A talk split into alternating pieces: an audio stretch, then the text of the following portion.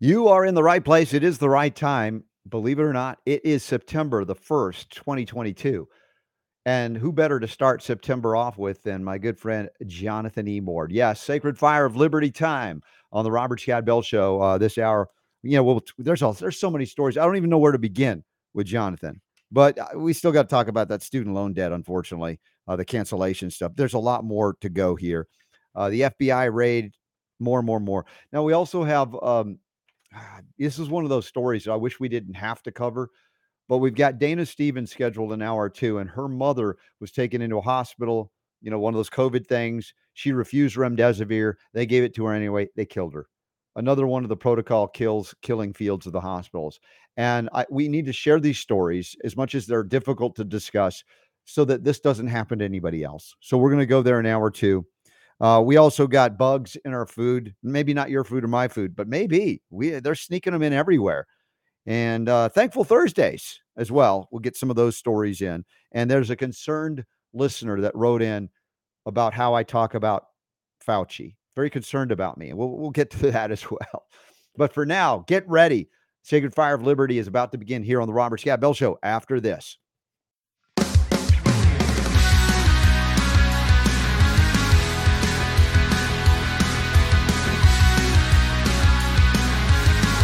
The Robert Scott Bell Show. What is the Sacred Fire of Liberty? If you're new to the Robert Scott Bell Show, each and every week at this time, we're joined by my dear friend, Jonathan Emord. He's a constitutional attorney. He's known as the FDA Dragon Slayer. He's written so many books, from The Rise of Tyranny to books about, well, I have them here. I always like to show it off. But The Authoritarians is the latest one. Still, it's an amazing historical perspective on the rise of progressivism, how we got into this mess. Remember, when you look around and see it and you don't like it, whatever that might be, whether it's the Biden presidency or Hochul as a governor in New York or Gavin Newsom in California, you got to recognize this didn't happen overnight, not by accident either. And so a lot of what we do is travel through historical perspectives on how we got here. What are the foundations of liberty? And when we talk about the Sacred Fire of Liberty, why is it sacred? Why is this perspective on freedom so much more than just about, let's say a governmental discussion without acknowledging our spiritual essence, our birthright in freedom, and that our very rights that we unfortunately misunderstand and often say they're granted to us by government, which is not accurate, true in any sense of the word. But a belief is a powerful thing, that we recognize our rights come from a far higher place, a creator, God. And that's the sacredness of the Fire of Liberty we're discussing. Joining me now to do that is Jonathan Emord. Jonathan, welcome, my friend. Looks like you're not in court today. You got your lumberjack shirt on. You ready to chop some wood? I am. I'm going to be chopping wood directly. All right. And if not that, then chop some broccoli. I might be chopping at some liberals' campaigns. Why not? Tonight is the night. I wish I could be with you at your home. A very special fundraiser and education event. Hung Cao is running for which office there in Virginia? Virginia's 10th Congressional District. We're hoping he will become the congressman representing Virginia's 10th Congressional District. And it's such an extraordinary backstory you've just briefly given us about this man that I want him on the show eventually. But I know that you're going to make some video available to us after the event tonight. But if you are nearby where Jonathan is, you probably already know about the event and are going. If not, hey, you'll catch the video later. So, again, very excited about that and what that portends. If that district right now, is it a Democrat representative? Yes, it has a Biden rubber stamp. Jennifer Wexton, who has never seen an action undertaken by Biden that she didn't think was marvelous and ought to be supported 100%.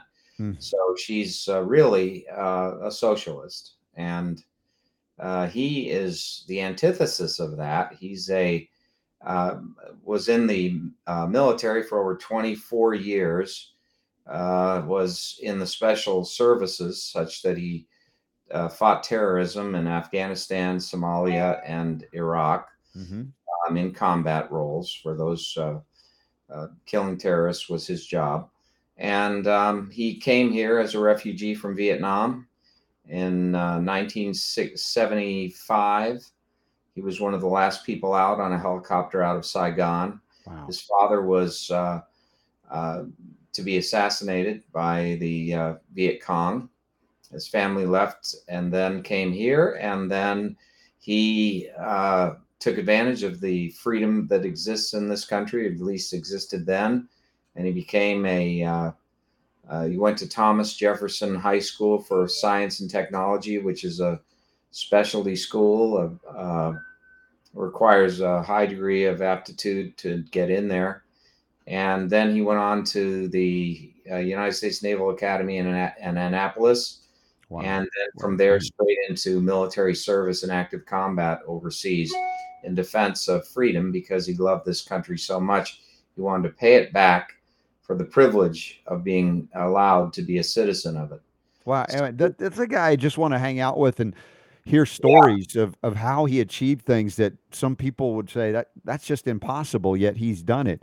He's a champion of liberty, and he put his life on the line for all of our freedoms. And now he's willing to suffer all of the agony and pain associated with a campaign against this monster. And if he prevails, and I believe he will, he will liberate this Northern Virginia area, Loudoun County and parts of Fairfax County and parts of the Western counties from what has been a whole, phalanx of socialists who occupy everything from Commonwealth's attorneys' positions, their Soros-backed DAs who don't enforce the law, to this person in Congress who, along with other Congress critters from around here who are Democrats, have been advocates of this socialist agenda, the transformational change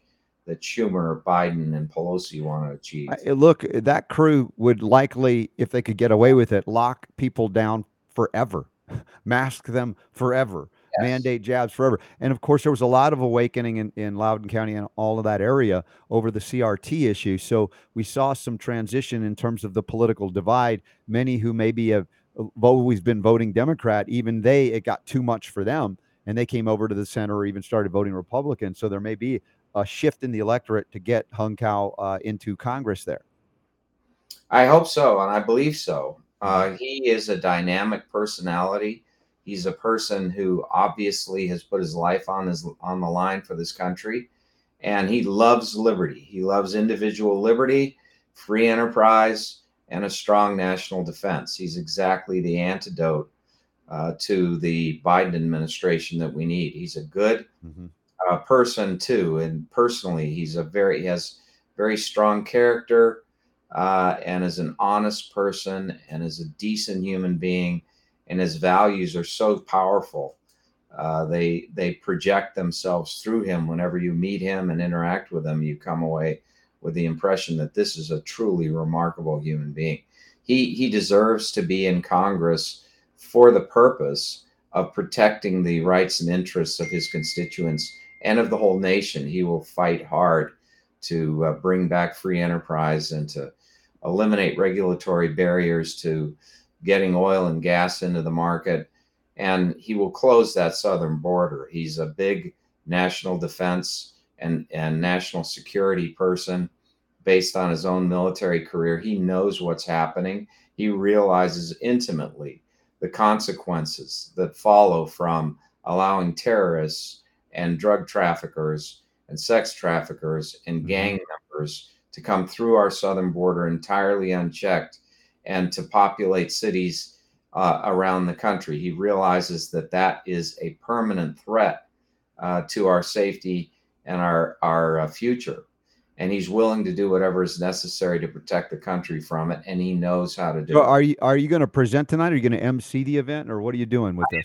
MC, so I'm going to be introducing the future congressman from the 10th District, Hung Cao, and I'm also going to introduce the current Commonwealth Attorney General Jason Mayorkas tonight too, as well as Caleb Green, who's Master Sergeant in the Army and is one of the lead tenors for the Army. he's going to sing the national anthem. Oh, you always bring amazing talent to your events, your musical as well. America's Got Talent, and he sings regularly the national anthem at presidential inaugurations. So yeah, you didn't invite me over there to sing a Neil Diamond song, so you're pretty covered. So you're good. I had thought of that, though. That would scare everybody away. In my mind, if you were here, you would be singing all night long, Robert. All right, I'd be singing America for everybody. All right. By the way, it must be your wife that did that. I just noticed the shirt matched the Hung Cao button, campaign button. It's like that was quite intentional. Yes. Nicely done. I don't know that you could do that. I'm blaming your wife for that. It looks good. You should. It's actually her purchase, and I do what I'm told, Robert. Yeah, you're a smart man, and that's what I try to do as well. Jonathan, I don't want to talk about the student debt, but we have to. You have a great article in Town Hall, and you know my position, I think it's your position as well, that there shouldn't be a student loan program as a federal program. It's unconstitutional on its face to start. So sure. I would eliminate it altogether. Now, at the same time, this thing exists, and I guess they made rules about how to, let's say, forgive the debt, whatever it is that they've done here. But it seems to be, according to what you've written, Biden just did it without any concern for how that law was written into being. Right. So under 20 USC section 1998B, I think it is. Hold on. 1098BB. That is the section that deals with waivers of student loans under the Education Act.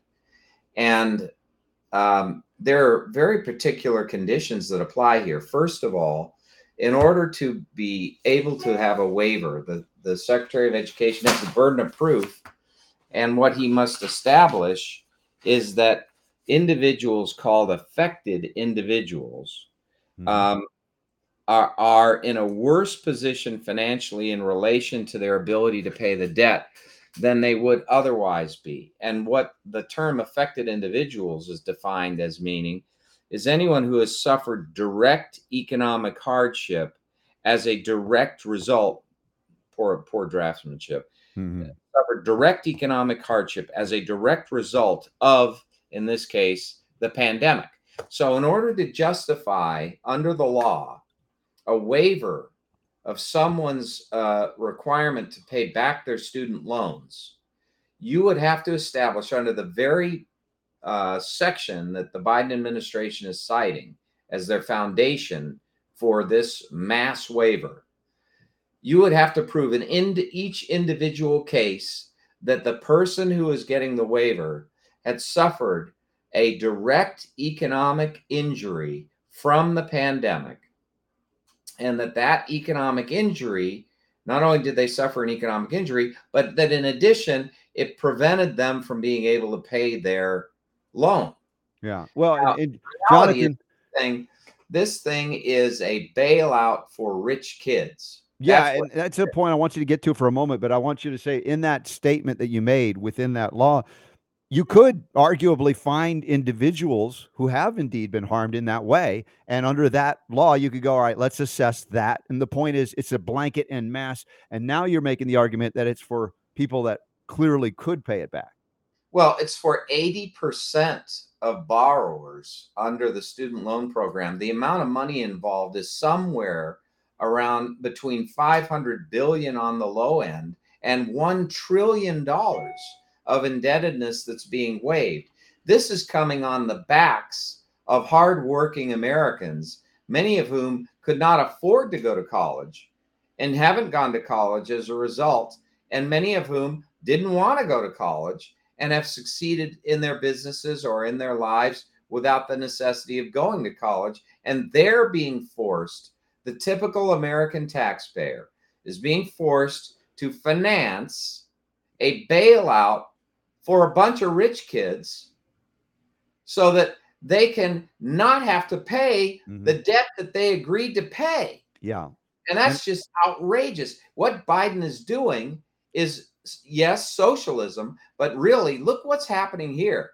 He is transferring wealth from us, from the taxpayer, to tens of millions of kids, the overwhelming majority of whom can pay their student debts. But isn't this an interesting pattern that is not new again, like everything you've written about in your books, How Do We Get Here, that the bailouts that have happened before have been to the banks themselves in horribly irresponsible fiscal policies and loan policies instigated, or let's say, how would you say it was like baited into, like, here, we're going to make this policy, so you just give loans to anybody.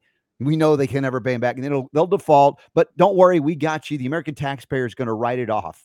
Not like you would want to, but they just do it anyway. And so the bankers get bailed out time and time again. It's not like the good guys are getting paid back, but the whole system is corrupt right from the word go, which it shouldn't exist. Right. So administration after administration, most notably since Clinton, have manipulated the banks so that they pursue a quote unquote social justice agenda where they give loans to people who are incapable of paying them back, because they take into account such things as race, as underprivileged status, as a positive factor to give a loan. And the federal government would push and pressure banks into making loans available to people who could not afford the loans, and then they defaulted. And when you saw all this activity in the 90s with the banks collapsing and loans not being repaid, and then the banking regulators came in, that whole regime made it even worse because the government assumed control over the lending practices, essentially, through heavy regulation. So people who were financially able to pay back loans were frequently, and still to this day, denied loans. And yet again, now we have a heavy influence from the Biden administration to restrict lending to people who meet a politically correct profile. So they're looking at people who they're demanding, as part of the loan application process, that you establish your racial identity. Well, this goes to the ESG scores from the World Economic Forum. And so you're having to prove yourself to be engaged in climate change activism and support, and in environmental actions in your business. And that is assessed as part of your determination as to your worthiness to receive a loan. In West Virginia, wasn't there a pushback? Either governor or lieutenant governor said, hey, the banks here, if you do this, we're basically kicking you out, and they back down on this. Florida did it. And that's exactly what we need to see. I mean, look, free market principles need to be unadulterated by politics, and we need to be able to have banks give out loans to people who are creditworthy, who are not committing a crime. And if they're creditworthy, and the bank shouldn't be forced to involve itself into every intimate detail of how someone is going to run their lives in order to determine whether or not you get a loan. What this is an attempt to do is socialist takeover, whereby the government selects politically favored individuals who can receive money through banks, and everybody else is just screwed. And that's what they're doing. Isn't this the point of the entire Federal Reserve system? It's been devoid of real interaction with a free market, right? Because you got a bunch of private bankers just making policy, setting interest rates at whatever they think it should be, as opposed to how market forces would make money available or not available based on merit, etc. And that entire system, again, which has been predicted to inevitably end up in a bankruptcy among bankruptcies, that I don't know how they roll it back at this point. You know, we've talked about attempts to end the Fed or create free competition. I think Ron Paul had a free competition and currency act. And of course, we've seen innovation. I've brought to the attention of my audience and you of innovation of private sector solutions, like in Utah, the gold backs that are now legal tender in a number of states. So it's great to see that we're not waiting for the abolition by a federal edict or act of Congress, because they're obviously not doing it, to find ways to remedy something that may be not fixable at the federal level. Yeah, this is part and parcel of a movement to, it's crony capitalism, really. I mean, it's benefiting those that have financial wherewithal, that are part of a clique. Now we're adding on this political gloss where they're not only favoring people with resources, but they're also favoring people who have the right political credentials. And it's another means by which they are destroying capitalism in America. And we have got to get back to a free market. That is what allows freedom of choice. That is what allows a standard principle in free market economics to determine whether you get a loan or not, rather than a political profile and connections. If you want to see that sort of thing, you can go to Mussolini's corporatist state and see it in spades. That's what you end up with. You end up with a society that would be comprised of those that are showing allegiance by their daily actions, their political actions, to the state that receive benefits in every form. So you would be at an advantage in taxes. You would be at an advantage in avoiding specific kinds of burdens. You would be at an advantage of getting loans and so on. This is going on in China, mm-hmm. In spades, in the form they're even though they have an entire massive boot on the head of every one of their citizens, they now are kicking them in the behind as well by using credit scores that are determined by their political activity in support of the state. And contrariwise, if they are docile in their support, less active, then they end up with such low credit scores that they can't even get on public transportation. Yeah, social credit. We just had a Chinese national who's been in America and is an outspoken, he's like a Paul Revere, even though he's from China here in America, going, hey, don't do this. The Chinese communists are having their way with you right now, and pointing that out in his latest book. We covered that just the other day. So I'm happy the word is getting out. But the question is it fast enough? Will it be in time? Because so much of the banking system has been so corrupt for generations that they don't see how it is manipulated and enables the things that we're talking about on a globalist scale, from the World Economic Forum through the International Monetary Fund, the World Bank, and now the Federal Reserve, playing out an agenda that is not pro-America in any way, shape, or form, except to convert America into socialist, communist status.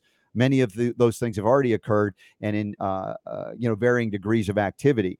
The question is, do we have time to counteract it? Can we get someone like Hung Cao in Congress in Virginia and others to make some dents by fighting back locally as well as operating in the Congress? Honestly, I don't know the answer to that. I'd like to say yes, but there's been so much corruption, even in the electorate, that I'm just concerned as well about the cheating that goes on. Well, Joe Rogan, I think, said it well the other day. When it comes to this election, without question, if you want to vote for America, you're going to vote Republican, because you have no other choice. The Democrat Party is co-opted by socialists. The Democrat Party is pushing a socialist agenda. And if you vote for a Democrat, you are furthering that agenda. What you're doing is sacrificing your own rights. If you vote Democratic, if you vote for a Democrat, I hate to say Democratic in the term Democrat Party. If you vote Democrat, you are saying essentially, I'm willing to forfeit my sovereignty to the state and be a servant of the state, because that's what they're shooting for. That's what the party's agenda is. If there was no obstacle to what they are attempting to do, as I said, everybody would still be masked. You'd still be isolated at home. You'd be having mandatory jabs ongoing in order to have freedom, to have activation of whatever, social credit score system, or even driver's license activation. All of these things are clearly part of what the Democrats right now are promoting, a big part of it. And again, when we say this, we're not saying the Republicans are pure as you know what. There are problems there as well, but there is a distinction now I have to acknowledge at this point in terms of voting habits. The question is, will the voting machines, unfortunately, that exist, comply with the vote that you actually send down, by pulling whatever lever you do? That is still, again, a great concern here, Jonathan. Well, one thing is for certain, that if we don't see those who are in power, who are producing all these horrors, open borders, inflation that's running totally out of control, crime that is skyrocketing in all the cities and bleeding into the suburbs, and in addition, an ignominious retreat internationally with the rest of the world that is comprised of our enemies eating our lunch every day by expanding their power and influence around the world, most notably China's influence in the Caribbean now is so great that we were witnessing one of our vessels not being able to refuel at a common refueling spot because the Chinese have taken control of that. And this actually not the Caribbean, but that was the South, that was Southeast Asia. But nonetheless, the same thing is happening in the Caribbean, around the world, and in Africa too. China is exercising extraordinary influence by its and once again, do we know how this happened? I would say, Jonathan, the Federal Reserve's policies of easy money, indebtedness, allowed us to print money out of thin air and export the inflation largely to China for their cheap labor, their slave labor wages, so we could get cheap plastic stuff back in America at prices that didn't require. Absolutely. And this administration, Robert, is shoveling money to the tune of tens of millions of dollars and hundreds of millions ultimately to the Chinese directly by making solar and wind power the future for America. Those are going to be billion-dollar expenditures. Again, giving more gifts to the place where it's all produced, the solar panels, the windmills, all of that. Sorry, did I say, I should have said billions. Yeah. Yeah. 90% of it is from China. So we're creating an economic boom in China in these areas. And in addition to that, this idiot who's president and compromised because Hunter Biden received over $4.5 million for his influence peddling scam for the Chinese with the Obama administration through the Chinese energy company. And continues to receive money, I understand. That whole thing, which Biden himself, through his accounts with his son, benefited from and helped pay his mortgages for his properties, that whole disgusting violation of the Foreign Emoluments Clause of the Constitution that Biden is guilty of is a raw example of how he is essentially a Manchurian candidate. And his actions bespeak that, because he has opened the petroleum reserve, given millions of barrels of gas and oil, to the Chinese out of our own strategic petroleum reserve. Yeah. He has refused to take any serious action against China, despite all of its actions against the United States. He has essentially capitulated and indicated capitulation in so many different ways to the Chinese, but also he's turning them into an economic powerhouse, and he's allowing them to kill Americans by pumping fentanyl through our southern border to the tune of everybody from 15 to 45 years old, the number one, 18 to 45, the leading cause of death in America is now fentanyl overdose. Mm-hmm. And that's fentanyl coming from China that is pushed through by the cartels into this country through the open southern border. This president is the greatest gift to communist China of any president who has ever lived. He is giving the store to China. We have 93,000 nationals, Chinese nationals in the United States who are under instruction from the Chinese security services to engage in espionage in this country and supply that as a condition precedent to their re-entry into China. And they must act in favor of the Chinese in stealing information from private sector, public sector, whenever called upon by the Chinese security services under Chinese law. And we are allowing them here in this country, 93,000 people. You know how many Americans are in China? We have 17,000. How many Chinese nationals are in the United States? 93,000. And they are engaged in this espionage. And that's of people who got here the good old-fashioned way with visas. How many people are coming through the southern border in aid of China? We don't know. Yeah, we don't know. I wish that there were some Democrats that had integrity that would also say, you know what, it's not worth winning elections to have the whole country destroyed in this way. We'll see where it goes. Look, we got some upcoming events I want to mention, including one at least with Jonathan Emord, not the least of which is tonight at his place, which I can't be there, but the Health Freedom Expo. We can all be there. If you can show the upcoming events tab at robertscottbell.com, you'll see that we have a number of events, including the one coming up right around the corner now. We're in September, the 23rd and 24th in Minneapolis, St. Paul, with our good friend Diane Miller and a whole host of other awesome people in the health freedom and freedom community coming together. And that's National Health Freedom Congress, 13th one. It's not every year, so think about joining us there. And links are up in the show notes and the upcoming events tab. Then I'll head back to Orlando. I haven't been there in a while, and we've got a big event in Orlando. Terry and Stu Warner are putting on doctors, and we'll have a lot of doctors there as well as a lay audience. And that's 7th, 8th, and 9th in October. And then Jonathan and I will be together again, and all y'all hopefully with us, the 15th and 16th of October. You go to trinityhealthfreedomexpo.com, and there may be some booths left if you want to exhibit. Jonathan Emord will be there exhibiting as well with the most amazing things you'll want to get and wear on your hat, on your it's going to be awesome. I can't wait to see what's coming up. But Jonathan always is an amazing speaker if you haven't seen him live, in addition to what we do on the show. And you'll be transported, and there's a lot of important information. We always do a health freedom panel discussion as well. I'll be speaking there. We've got a whole bunch of doctors and scientists coming together, and it's all about exchange of ideas and really empowering each other, because we're recognizing the people that come to the Health Freedom Expo are not afraid, even though there's a genuine fear. Hey, what could happen if, right? Oh, the Chinese take over, that kind of, yes, we could talk about that, but from a place of power, not fear, recognizing that we have the ability to change course at any moment. And this is that time. And Jonathan, we're going to be in Chicago together before we know it. That it's like almost around the corner here. Blink of an eye, Robert. We'll be there.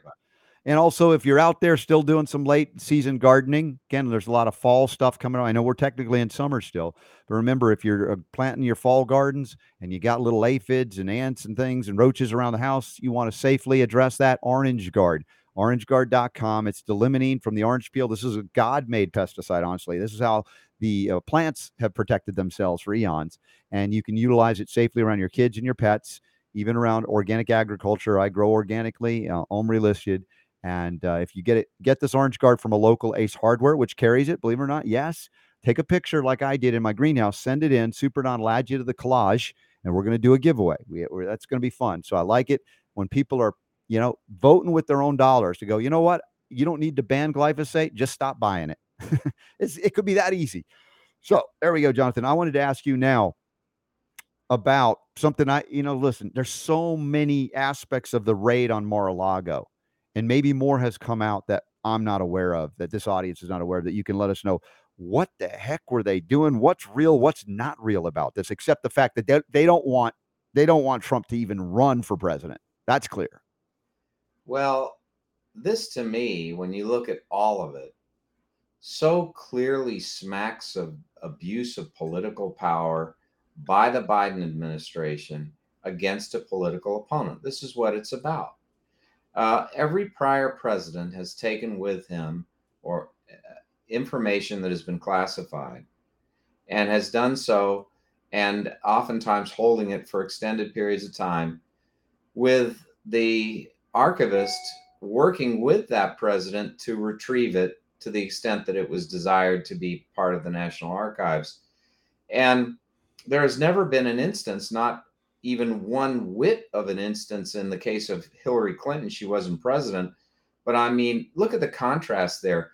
You've got Hillary Clinton, who set up a private server in her home and illegally transferred all, not some, all of the correspondence to her when she was Secretary of State, that under the Freedom of Information Act and under the Espionage Act for classified information was required to be handled specifically by her with a specific protocol using the government's systems in place in the State Department.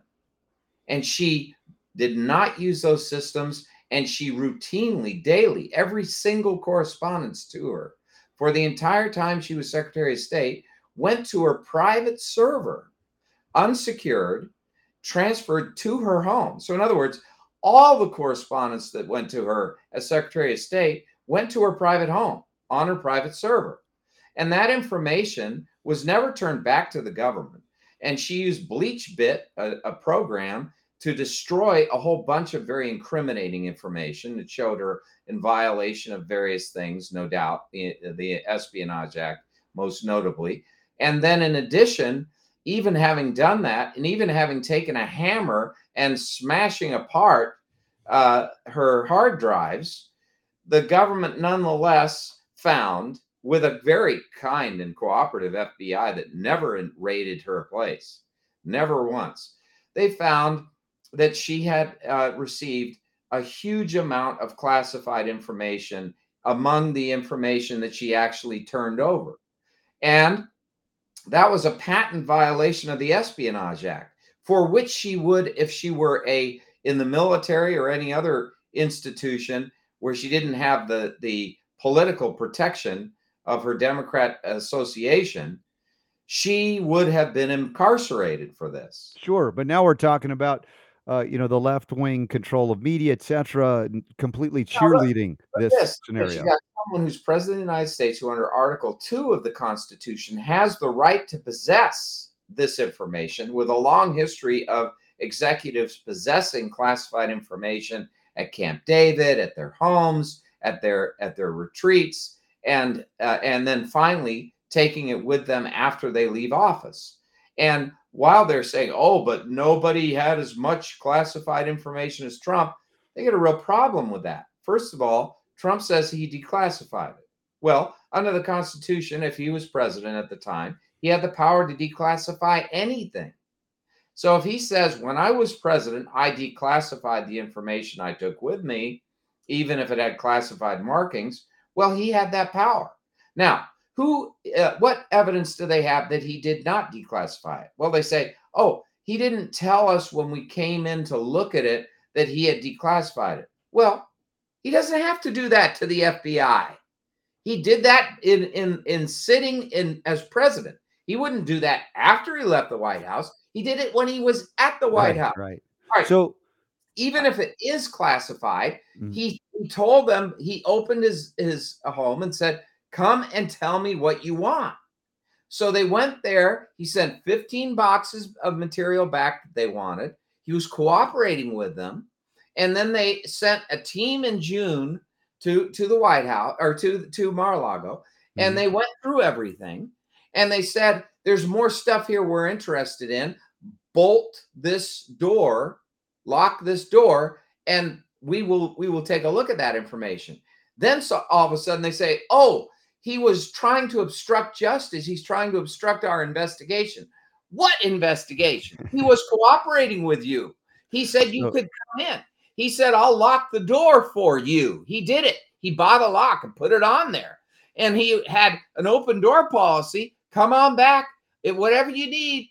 Well, we know this is theater, though. And the question is, will they succeed? I mean, they are desperate to make sure he doesn't run again. Do you see this succeeding? Do you see any counter push in time for him to run for president again? They want an indictment, and it's easy to get an indictment. Any prosecutor can go in and get an indictment against anybody with a grand jury, as long as he presents a cogent argument that something's illegal from the biased perspective of the prosecution. That's what grand juries do. They issue indictments all the time against somebody at the request of prosecutors.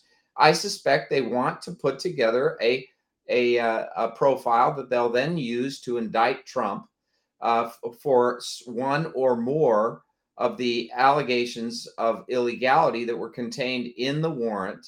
The warrant itself, those charges are all specific intent criminal statutes, which means that you can't prevail unless you prove that Donald Trump personally intended to take information that was classified and to which he was not entitled out of the White House to Mar-a-Lago with the intent of converting it, keeping it away from the government, not returning it. And then they'd have to show that he had an intent to obstruct justice, that he had an intent to obstruct an investigation, that some of the provisions they cited to have absolutely no applicability to the president of the United States at all, most notably the one that they would allegedly use to prevent him from running for office. That provision would apply to Nancy Pelosi when she tore up Donald Trump's State of the Union. The question is, if they get an indictment, Jonathan, if they do indict him, do they then say he's ineligible to run for president? I mean, what is their strategy? I'll argue that, but he's not. An indicted person can run for president of the United States. He hasn't been convicted of a crime. That's a mere accusation of a crime. And even if he was convicted of a crime, the specific crime in issue, only if he was incarcerated could he not serve as president. So there's no way on earth, I think, that any of these charges could stand up because it requires specific intent, which means that he'd either have to admit that he did these things intentionally, or he would have to be shown by direct evidence of his own words or his own interaction with others that he had that intention. And I don't think they have that evidence. And I don't think they will get that evidence because Trump, I don't believe, ever harbored that intent. I mean, why would he? He didn't need to. He was willing to give all the stuff back. If you're willing to give all the stuff back, what does that mean? Does that mean that you harbor an intent to use this some way? I don't think they're serious about conviction. They just want him indicted, and they think that it will curtail his ability to run or his chances to win. I mean, you know, that's all we're seeing. Political strategies play out through utilizing the Department of Justice unlawfully, unconstitutionally.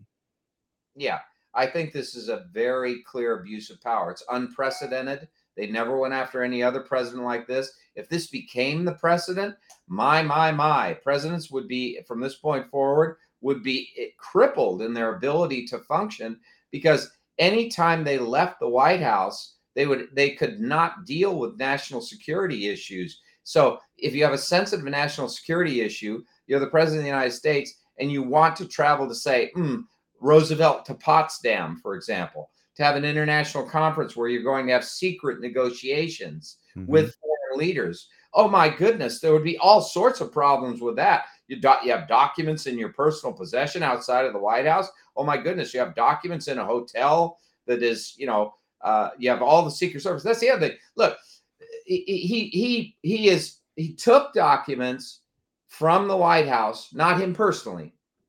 He had his staff, and they removed documents from the White House in a rush, as it always is at the end of the administration, and they send it to Mar-a-Lago, like they did with Obama, and they sent it to his private residence, and they did that with Clinton, and they did it all the way back, from time immemorial, all the way back to Washington.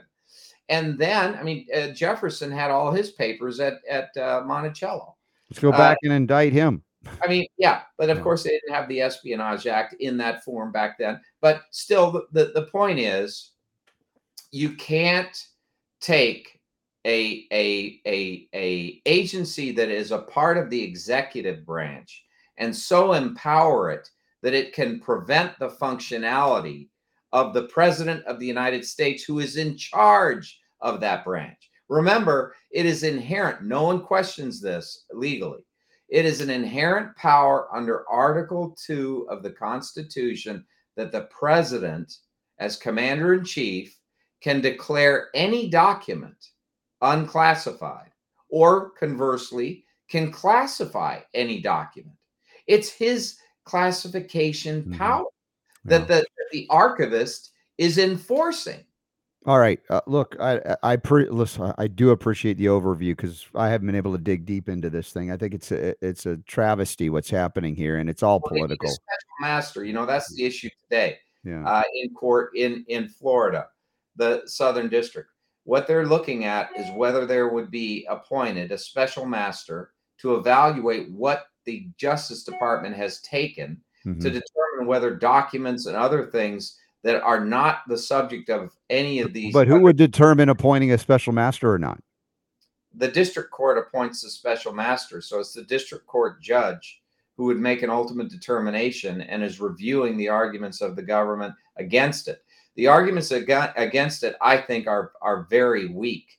The reason why I think it is weak is this is an unprecedented extension of federal power by justice in invading the home of a former president, never done before in a nation's history. Of course, the judiciary should overlook this, because it's a conflict of interest for justice to be given the power to not only prosecute, but also to be a judge as to the evidence. The evaluation of the evidence necessarily is a judicial function. And in this capacity, they should at least be able to say that information that was obtained through this search and seizure was either properly obtained or improperly obtained to some extent or the entire lot. And that needs to be a judicial determination, not a determination by the prosecution. We'll keep an eye on that. There's another judicial thing I want to talk to you about. Article here out of ABC News, Sotomayor. Supreme Court Justice denies the New York Police Department detectives' plea to block the vaccine mandate. And I'm thinking, a vaccine mandate for COVID? What is that? Hasn't the CDC already said it doesn't prevent a transmission? It doesn't prevent actually getting it? And yet Sotomayor says, no, we're going to let the vax mandate stand. And of course, Hochul, the only governor that could possibly be worse than someone that preceded her, just another layer of disaster in terms of something that isn't even a vaccine, this mRNA injection. But Sotomayor, shouldn't they have gotten her a recusal on her? She's made her perspectives on these things known in prior cases. Well, she, the Supreme Court, as they oftentimes have said in the past, and I believe a justice of the court once said this, that with regard to themselves being justices, we are not infallible because we're final. We're final because we're not foul. What is it? We're not fallible because we are final. We are final because I don't know. That was a confusing one. Final because we're infallible. We're infallible because we're final. Thank you. That's okay. Gotcha. So in that regard, there's no way they can appeal to another Supreme Court justice? No. But yes, they can appeal the decision of the one justice, and that's actually happening where they're appealing all the justices. And that's what the attorney Finn for the plaintiff is doing, the appellant is doing. Yeah, Patricia Finn, who we've had on this show, and she's really been an advocate for, the freedom to not be coerced and forced into getting vaccines of any kind. Yeah. So I'm just, I'm not surprised by Sotomayor's decision because it's in line with her philosophy on this. But I believe that maybe the whole court will take a different issue. I look at it. I hope so. Yeah. I don't know the specifics here as to what the pleadings contain, which is all important as to whether or not the case is properly positioned. But assuming it is, then I would certainly hope that it could be. How would they uphold a mandate for something that they admit doesn't work? All right. There's another court case here that the Fifth Circuit, U.S. Circuit Court of Appeals ruled that Christian medical groups cannot be forced to perform abortions or gender reassignment surgeries. I mean, this is where some people have a hard time understanding that you can still bring your religious beliefs into your profession and not be forced to do something that violate your religious beliefs. Vaccine mandates are one, but now interesting related to performing surgical procedures like abortions or gender reassignment surgery. Have you seen this article about this? Yeah. So that was a very good decision ultimately by the Fifth Circuit. And of course, your freedom of religion. I mean, if you are a part of an association, there are many, many actual First Amendment rights here. You have the freedom to associate with like-minded people if you wish to. You have the freedom of religion if you wish to associate with like-minded people and on religious grounds. You can form a business for that purpose. So long as you don't hurt someone, you can refuse to perform affirmatively acts that violate your conscience. And in this instance, the court got it right. You should not be able to force a particular business to support abortion directly, funding abortion for their employees or funding sex change operations for their employees under your healthcare plan, merely because the federal government wishes it to be so. The reality is that if somebody has religious scruples against it, they ought not be in a position to be compelled to do it and violate their religious principles. And the court got it right. It defended the rights of people on religious grounds to refuse to supply that as a part of their health insurance coverage. I don't know if the government's going to appeal or whoever on this one, but I agree. You have a spiritual religious belief about something. You should not be compelled to do those acts against your belief system, sincerely held belief system. There's another thing on the, I love wearing my Defend the Second Amendment shirt, just trying to remind people about the right to keep and bear arms is not a right granted by government. Therefore, there should be no, there's no authorization for the federal government to curtail that right, even though it has been by Democrat and Republican administrations. Believe me, they've all screwed up on this one with very rare, let's say, getting it right. A new New York gun law has now mandated that applicants, if you're trying to ask permission to buy a gun, a firearm, that you now have to provide access to social media accounts. They're going to review them for X number of years to see, hey, is there something on your social media account that should disqualify you? Now, I'm going to go back in history even further, because I just found this fascinating article by my good friend Mike Mahari from the 10th Amendment Center. Today in history, did you know the British seizure of gunpowder led to the powder alarm? On this date in 1774, British troops seized and removed gunpowder from a magazine in Charlestown, Massachusetts, leading to what became known as the powder alarm. In effect, the move was a British gun control measure intended to limit the colonists' ability to arm themselves. How interesting was that before establishing something like a Second Amendment? It's like, we can't have governments deny our access to defending ourselves.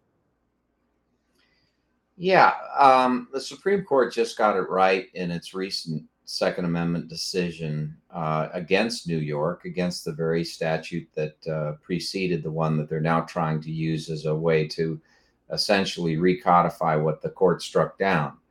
And this statute is very, very repulsive, because it would make your Second Amendment right contingent in certain areas of New York, such as on the subway or in Times Square or in schools and near school zones and so forth, on proof of, well, actually, those will be gun-free zones.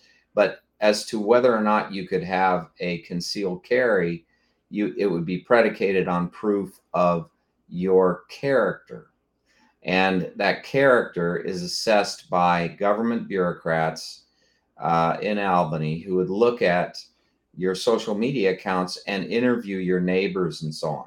And what they would do is they would subjectively determine whether they thought that, and this is all without a trial and all without a hearing on the merits and so on, they would subjectively determine whether they thought that you were an extremist or likely to resort to gun violence for one reason or another, all subjectively determined. So this, of course, is outrageous, because it's the very violation of your Second Amendment rights that existed before. You still have the exercise of wanton discretion on the part of government to deny you what is a God-given right. And as I said before, only if you're convicted of a crime should you be able to lose your rights to liberty and to gun possession if it were a gun crime. If you committed a gun crime, you can lose your right to possess a gun. You can be incarcerated.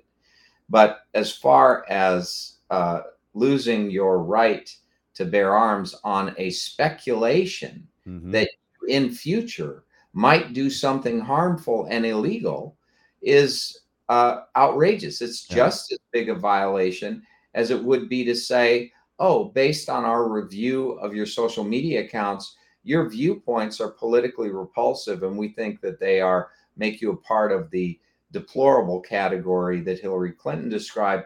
Therefore, you shouldn't be allowed to have any access to the media. Sure. This is happening the vilification of people who like Donald Trump and would vote for Donald Trump. You've seen this, the MAGA Republicans, they call them, and they've been told they're now the greatest threat to democracy. You hear that among MAGA Republicans. Yeah. If you're ultra MAGA, you are an enemy of the state and you must be censored. Define ultra. I remember cartoons as a kid. MAGA. Ultra. Yeah. I mean, MAGA is literally make America great again. Well, I would hope we would all want to make America great again. More broadly, it might mean Trump supporters, because Trump used that as a campaign slogan. More broadly, it might mean extreme conservatives, in the sense that these are individuals who believe in fundamental rights. Well, why call them extremists? They're conservative, actually. Sure. And Jonathan, on the left. I mean, this gets to the whole point of why it is so repulsive that Joe Biden is presuming to use public airtime from the White House to tell us what the soul of the nation is. He's been fighting the soul of the nation, destroying it, and ruining the United States since his presidency. He is a pathological liar who communicates falsehoods with so much regularity. He's going to condescend and tell us what the soul of the nation is. How arrogant of him. He has no right. Yeah. Well, and define an extremist now. If you believe in the words as they're written of the Second Amendment, wouldn't it be repulsive to ask permission of the government to carry a firearm in your defense? Why should I ask for permission that is clearly, again, not a privilege to do that? It's a right. I mean, look, you're presumed innocent. Just because you own a gun doesn't mean you're a criminal. I mean, you own a gun for self-defense, or you own a gun because you're a hunter or whatever. But the point is, you have a right to own a gun. Mm-hmm. You have a right to speak. You know what? And when the government comes in and says, oh, no, you don't have that right. Well, my goodness, you do. It precedes the state. They don't have the right. And you got to stand up and defend it. Which you will own a gun. Mm-hmm. All they have to do. I mean, look, when the law is properly applied, if you commit a crime with a gun, then you're arrested, prosecuted, and incarcerated. But they aren't doing that. They've defunded the police. They aren't prosecuting criminals. They're allowing people back on the streets who commit violent crimes. The irony of this whole thing is, if you are part of that criminal element already, and you are in a group that they think deserves superior protection than the law provides, and they will violate the law to do it, then you get to go in one police door and come out the other and continue your criminal spree of killing people and robbing them and maiming them. But if you are not in that group and you possess a weapon because you want to protect your family and yourself from the people who are committing crimes, well, you don't have a right as far as these people are concerned. No. So in other words, they will go after you and prosecute you because you own a weapon to protect yourself, but they will not prosecute a person who is killing people and is committing the crimes, and they will not take that person's weapon away. No. And you know what that weapon is, and I'm going to talk about it in hour two? It's an FDA-approved pharmaceutical drug known as remdesivir. And it's killing people right, left, and center in hospitals. And we've got a story of another tragic loss of life due to the drug that was not even requested. In fact, it was specifically said, I do not want this. And another loss of life there. And I think arguably, and I think this is easy to prove, more people in any given calendar year since the COVID thing happened, once they started giving remdesivir, are killed by that drug than all firearms usage combined. I don't even think it's close. And I think perspective is in order here. Jonathan Emord, my friend, another great Sacred Fire of Liberty discussion. I appreciate you giving us insight into all of these things I had questions about today. And we'll see you, of course, in the Health Freedom Expo coming up and next week here. And for those of you going tonight, man, that's going to be awesome. Vote for Hung Cao out there in the 10th District of Virginia. And we'll get some video out to everybody after the event and we get it. Sounds good, Robert. Thanks so much, my friend. All right. That's Jonathan Emord. We've got a whole other hour of broadcast healing to go, including a listener concern about how I talk about the F word, the F-bomb, Fauci. And that's coming up, as well as, again, another discussion I wish we didn't have to have, but we must, to prevent the killing fields from remaining killing fields. Dana Stevens is going to join us in hour two, talk about the loss of her mother. In the meantime, in spite of all of this stuff that's going on, I just want you to remember, get connected to the source of all healing. That's your creator. That's God. And then, the power to heal is yours.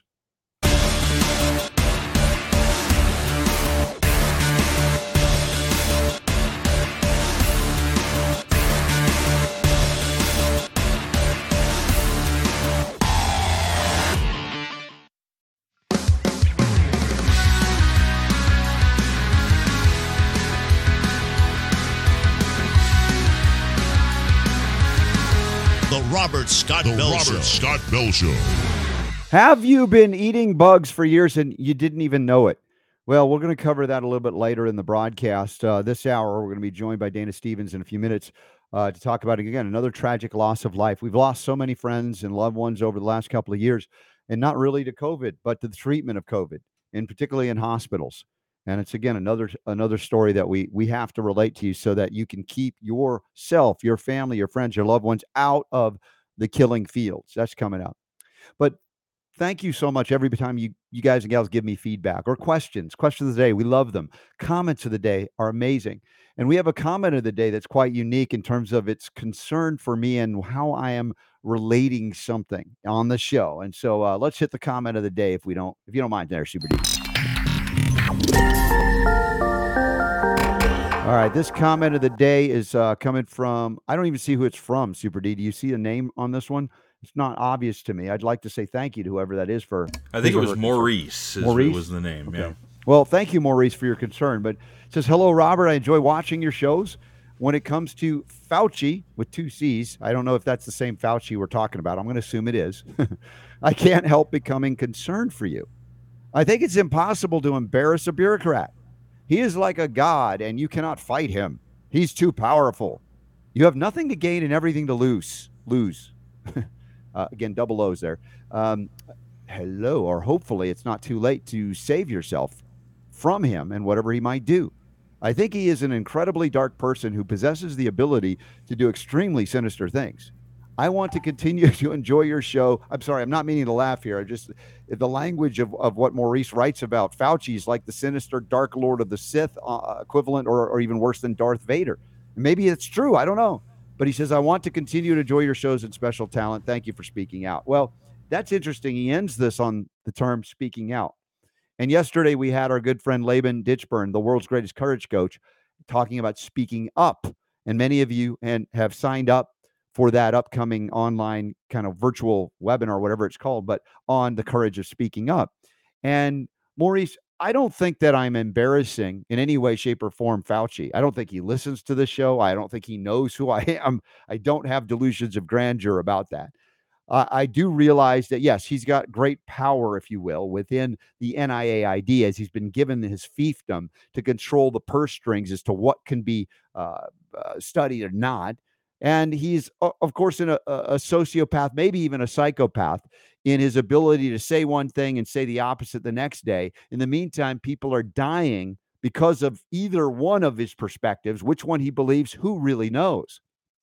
Going back to the debacle of HIV and AIDS, particularly as it relates to AZT and other things, trials like the nevirapine trials through NIH in Uganda, where they were killing women and children, testing this supposed drug, nevirapine, that would prevent mother-to-child transmission of HIV, which clearly is not the cause of AIDS, never has been. There's still so many controversies around the cause of immune deficiency, and never has it been proven that HIV is the cause. In fact, it is not, clearly not. But it is the destruction of the immune system due to any number of things, including pharmaceutical drug use, toxic poisons, vaccines, on it goes. And now we're seeing vaccine-induced AIDS in the era of COVID and COVID jabs, as Judy Mikovits has related to us. It's vaccine AIDS, as she's calling it. Immune deficiency. It has nothing to do with HIV in reality. So Fauci, yeah, he's a bad man. But I don't believe that he has special powers like Emperor Palpatine in Star Wars to kind of have lightning come out of his hands or something strange like that. And I'm not going to cower in fear because, oh my gosh, if I say something about Fauci, no, that's not me being naive about certain aspects or elements of the power structure on the planet, much less our government or these institutions that promote pharmakia or sorcery as a means by which they can prevent reverse disease by poisoning you back to health, which makes no sense.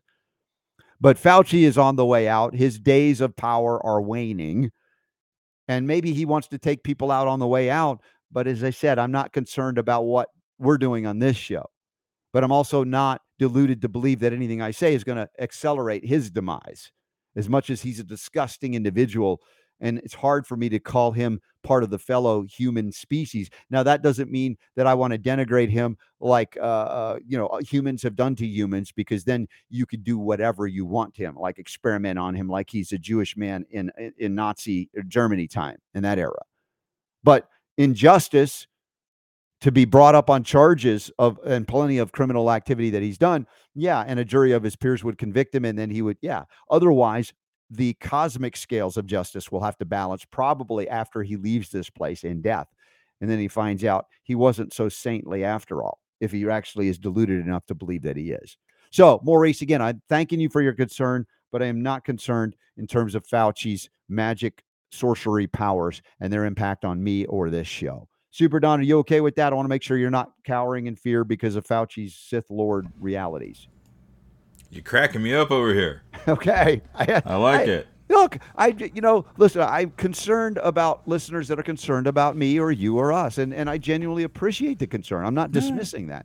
No. But I just want to put and listen, when we say the stuff that we say about Fauci on this show, it's not like we think that the White House has our show up on big monitors, and Fauci. Yeah, Fauci has us on speed dial or something. Well, we know that it's not going to happen, and we're not trying to embarrass him. We don't feel like we have that power, but we're just kind of like a pressure valve, right? For people that feel the same way. In fact, if this is working correctly here, today's poll. It had to do with, and for some strange reason I don't have it up, but it had to do with talking about Trump and asking it, do you think that Trump will ever do jail time? Oh, okay. So that's the question of the day, the poll question of the day? That's the question of the day. We'll get to that later on, but there was one person that did call in. See, I'm going to see if this will play. Okay. That kind of ties into what you were just talking about there. Okay. Yeah, my name is Richard out here in California. The only person that should be doing massive jail time and hopefully rocks in prison is Dr. Fauci. So put a poll out there for him, because that guy deserves everything he gets. I hope he rocks in hell. There you go. Well, there you go. Right? I don't dispute this. Do we drop the mic on that one? I guess. Yeah. That's pretty powerful. But again, Maurice might be concerned for our caller from California. Could Fauci, use his electric fingers as Emperor Palpatine and hurt him? No. People are realizing what a scumbag he is. Look, The Real Anthony Fauci, the book by Bobby Kennedy, highlighted, even things that Celia Farber and Liam Sheff have written about for many years. We've covered Fauci long before people knew who he was because of COVID, because of the criminal behavior and activity he is engaged in back in the 80s and 90s. So it's not new here. He's been at it for a long time, but like this guy, the caller said from California, he will, if you believe in a hell, he'll rot there for a long time based on what he has really done, not the illusion of the good that he has done. Now, the bad that he has done is including promoting dangerous drugs, even including remdesivir, while denying the functional reality and benefit of taking, older drugs that have a low toxic profile, like ivermectin and hydroxychloroquine. We need to get Mickey Willis back on the show. He just put out a 15-minute film, apparently, on ivermectin. And I talked to our AMA crowd, our patron crowd recently, about an herbal mectin, an H-mectin form that has been profound in everything that we've tried for my daughter's rash. That's a mysterious rash when she's around kids her age that have been jabbed, because they're still promoting, putting out the spike protein and other things. And even though the ivermectin didn't work for her, this herbal version of it, and we're going to see if we can get them on the air to talk to them about that soon too. But now we're dealing with, again, still the killing fields, the disastrous loss of life, seemingly unnecessary. Friends like Richard Pearl, over a year ago now, died in a hospital because they gave him remdesivir, invented him, and not allowing any advocates, his wife, his family, to protect him in that hospital setting, and we lost him. Scott Shara, his daughter Grace, Down syndrome, in a hospital, given a DNR, given so many drugs, including remdesivir and things that would just, kill an elephant. And apparently this has happened again. And Dana Stevens is here to talk about her mother's journey so that nobody else would have to go through what she went through. Dana, welcome to the Robert Scott Bell Show. I'm so sorry for what you've gone through, your loss. It's another in a tragic series of events. But again, this is your mother we're talking about. And I know you're going to keep talking about it until something is done so this doesn't happen to other people. Right. Yeah. Thank you for having me on. Yeah, we're coming up to a year. As well. Oh, goodness. Yeah. September 27th will be a year that my mother was brought to the hospital and admitted. So I've been, you know, being very vocal about her story for a whole year, and it's just crazy to me that it's still happening, and there's just too many people who still don't know about it, and I think it's all the censorship going on. And your mother, unlike Scott Shara's daughter, I was up in Wisconsin. Your mother went into in Altamont Springs, Florida. I know that area. You know, I lived near there for a number of years up in Mount Dora, and it was in the Advent Health Hospital system. And again, many of these hospitals were just following orders, right? Doing what they're told in order to profit from COVID diagnoses based on faulty PCR tests, and then the administration of drugs like remdesivir as well, and ventilator use, all of that made for money flowing in when they weren't doing a lot of other things, because COVID kind of shut almost everything else down. But the human loss, the real tragedy, the human loss of life, not necessary had they paid attention to the many doctors that said, hey, we're succeeding 100% with these old drugs that cost pennies on the dollar. We're not destroying kidneys. We're not even needing ventilators. Why are you paying attention to us? In the meantime, you know, some of this, the text messages, by the way, the story is listed that Dana's sharing with us today in the show notes today at robertscottbell.com, September 1st, 2022 edition. If you're not sure where you are right now, or listening later on the podcast. So Dana, did they also try to prohibit you from being in there with her to be an advocate for her, like my friend Richard Pearl, who was down in a hospital in South Florida about a year plus ago now? Yeah, they started, you know, right away with, you know, not letting anybody in, not letting me advocate, 10 days of quarantine. You know, they wouldn't have a physician call me to tell me what was going on. And I think at the beginning, my mother wasn't really telling me how bad the neglect was, because I was sick also, that same week. And, you know, going in, you know, I had already known about remdesivir. And so I told her to, you know, tell them no. And I ended up finding out through medical records over the course of quite a bit of time, because it was hard for me to go through the records. But she refused the remdesivir 5 times, and they ended up giving it to her against her will on October 6th. And in the medical records, it actually, you can just see, you know, her desaturating, and, you know, just the records just kind of, you could see her going downhill as they started to administer it.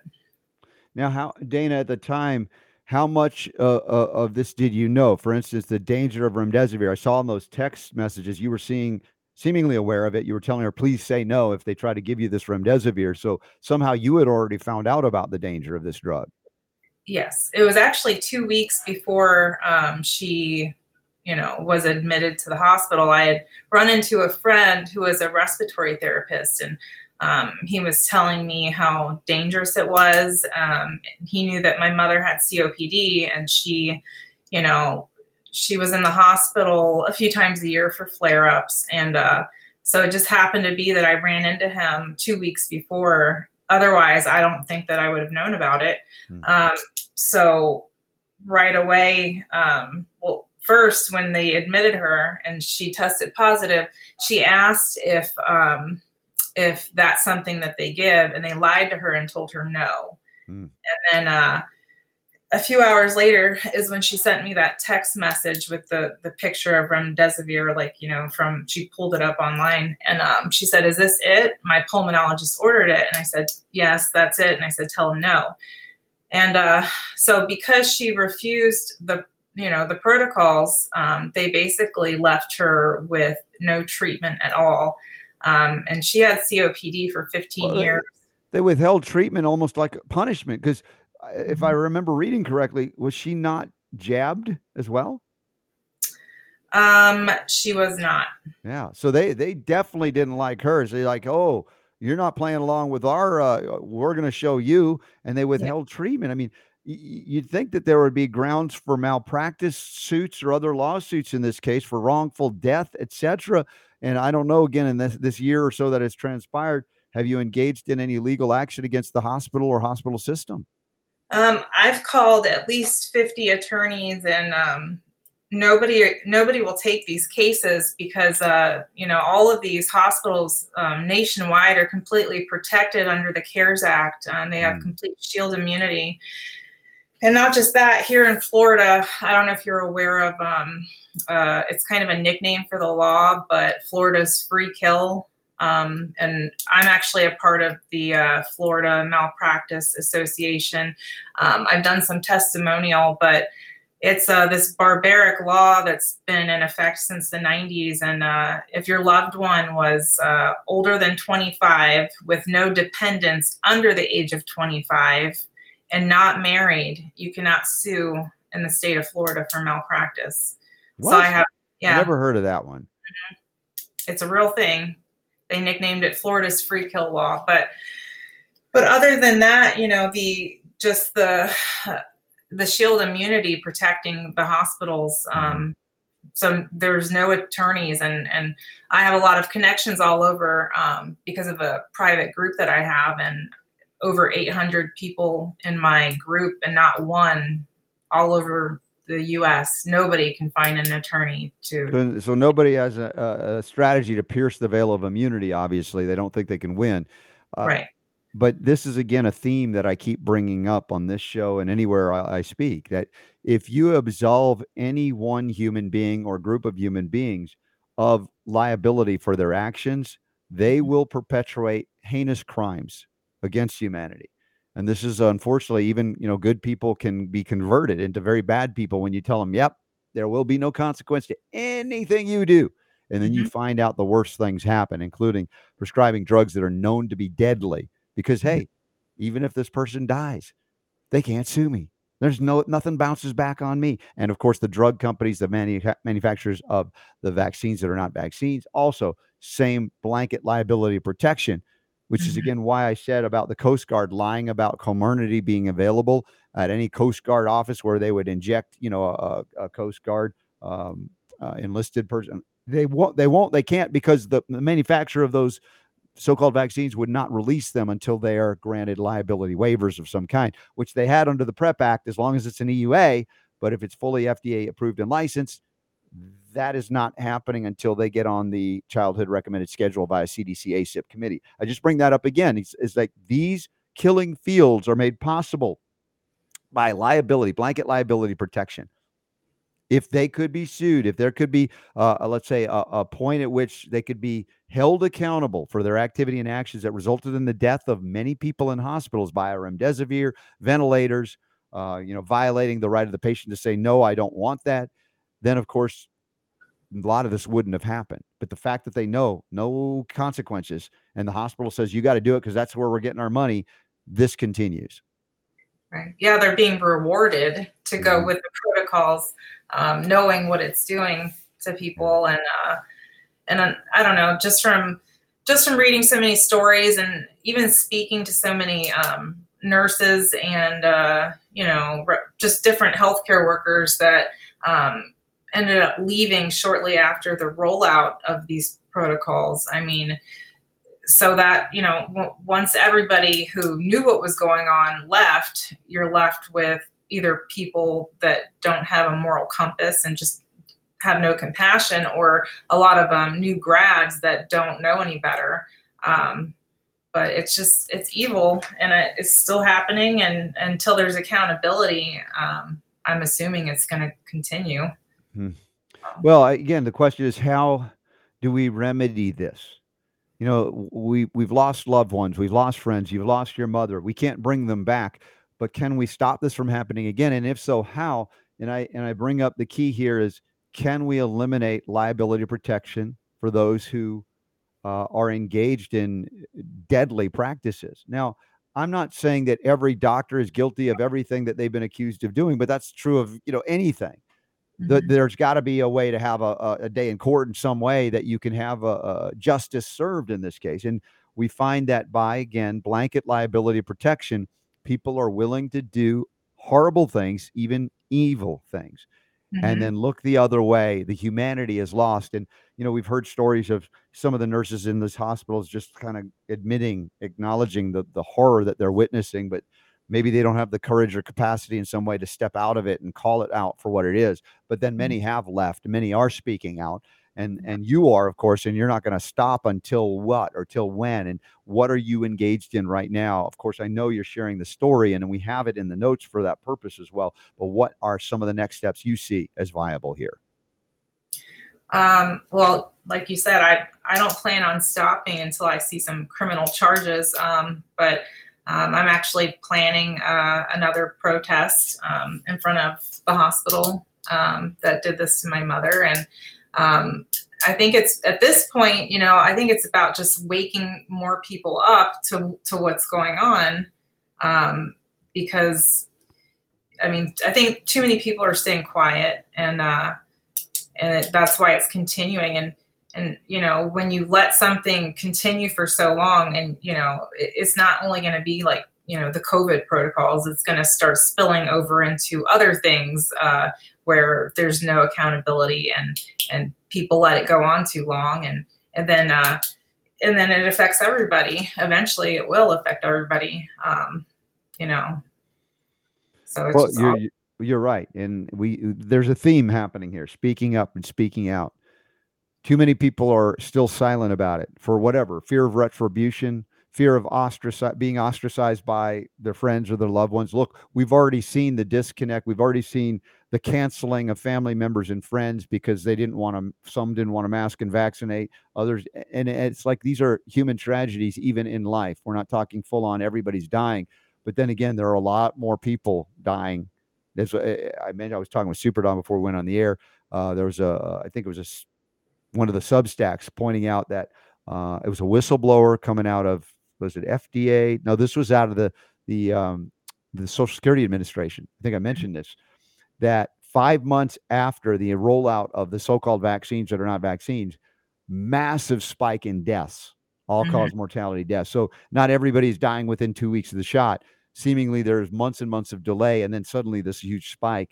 And you know, who's speaking out about this? They are trying to shut anybody down who would link, hey, maybe this has something to do with these mRNA injections. It's like, oh my gosh. And so I'm interviewing doctors and nurses, and we're talking about these things. And it's not like they're not aware. Many are aware, and some are willing to speak out, but some are having to remain anonymous because their threat of their license or their ability to work is being, you know, is very real if they overtly come out and say these things that we know to be true and accurate. So speaking up, speaking out is going to be a very important part of this moving forward. Yeah, definitely. I agree with that. Yeah. But even to the point of, you know, within weeks after this happened with my mother, they did an investigation. And of course, I asked the woman who was like leading the investigation, I asked if it was going to be people who work for Advent Health. Are they going to determine whether or not there was, you know, malpractice or, and she said, oh no, it will be different people. And it took months, but I finally got a letter saying that because my mother refused their protocol, refused remdesivir, that it was basically her fault. But they didn't know at that point that I had found in the medical records where she was given it against her will. Wow. So, you know, and I've tried every avenue I could think of. I've written the Attorney General's office, different Florida senators, the Florida Board of Health. And I finally got a phone call from AHCA. It's the Administration for Healthcare. I don't know if I'm saying that right, but so I finally, you know, felt like I was getting somewhere. And they reopened the case, and now they won't return my calls. And I sent them all the medical records. They won't return my calls or my emails. So I just feel like the corruption, just at every level at this point. Well, I wonder if anybody in the DeSantis administration, they even have their Surgeon General for Florida is seemingly sympathetic to these things. But I don't know where it goes from here. I certainly want to stay in touch and find out. And maybe other people can stand with you and protest outside the hospital in Altamont Springs. When is that? Have you set the date and time? September 10th at 10 a.m. Okay. How will people find out about the details of that event? Well, I have a private Facebook account, COVID Malpractice and Negligence. And I've just been kind of updating in there. Okay. COVID Malpractice and Negligence. So they have to find your private place. So if you're in Central Florida, Orlando metro area, and you want to be there with Dana Stevens, then somehow reach out in that way.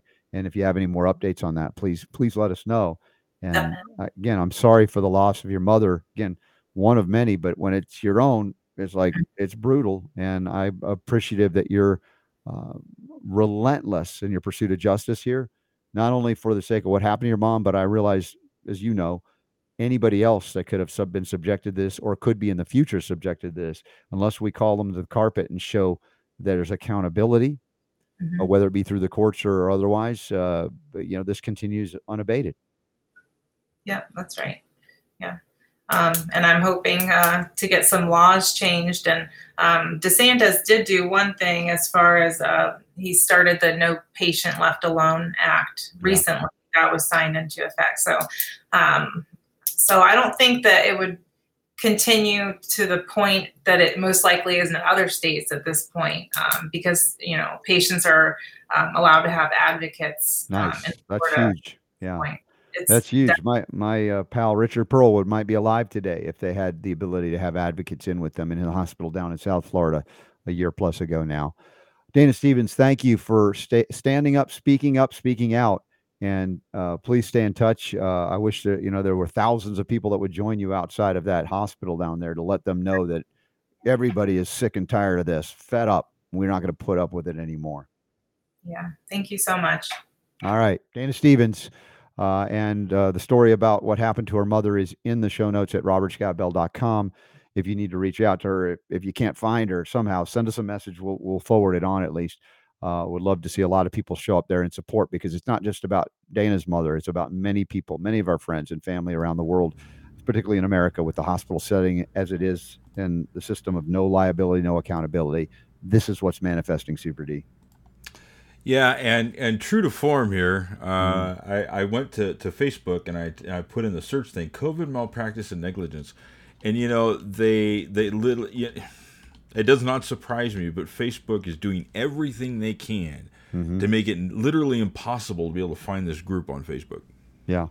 You know, no, I know. They don't want people to connect. You go to search and it's got, here's the COVID-19 Information Center. Here's some tips and tricks on how to get vaccinated. And, oh, here, you want to go to coronavirus updates from NBC News. I'm just like, this is so Facebook. So...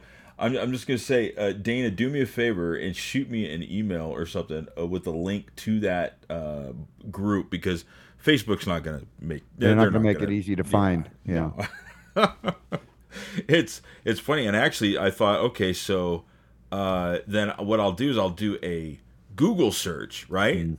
Yeah. For the name of that group in quotation marks, because that's the way that you search for things specifically, and Facebook...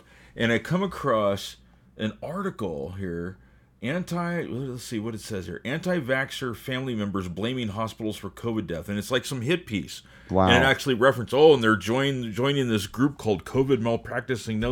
That's what you find. Wow. When you search for this stuff, you know, and then people are like, oh, no, they're not censoring people. Yeah. Oh, yeah, okay. Nice.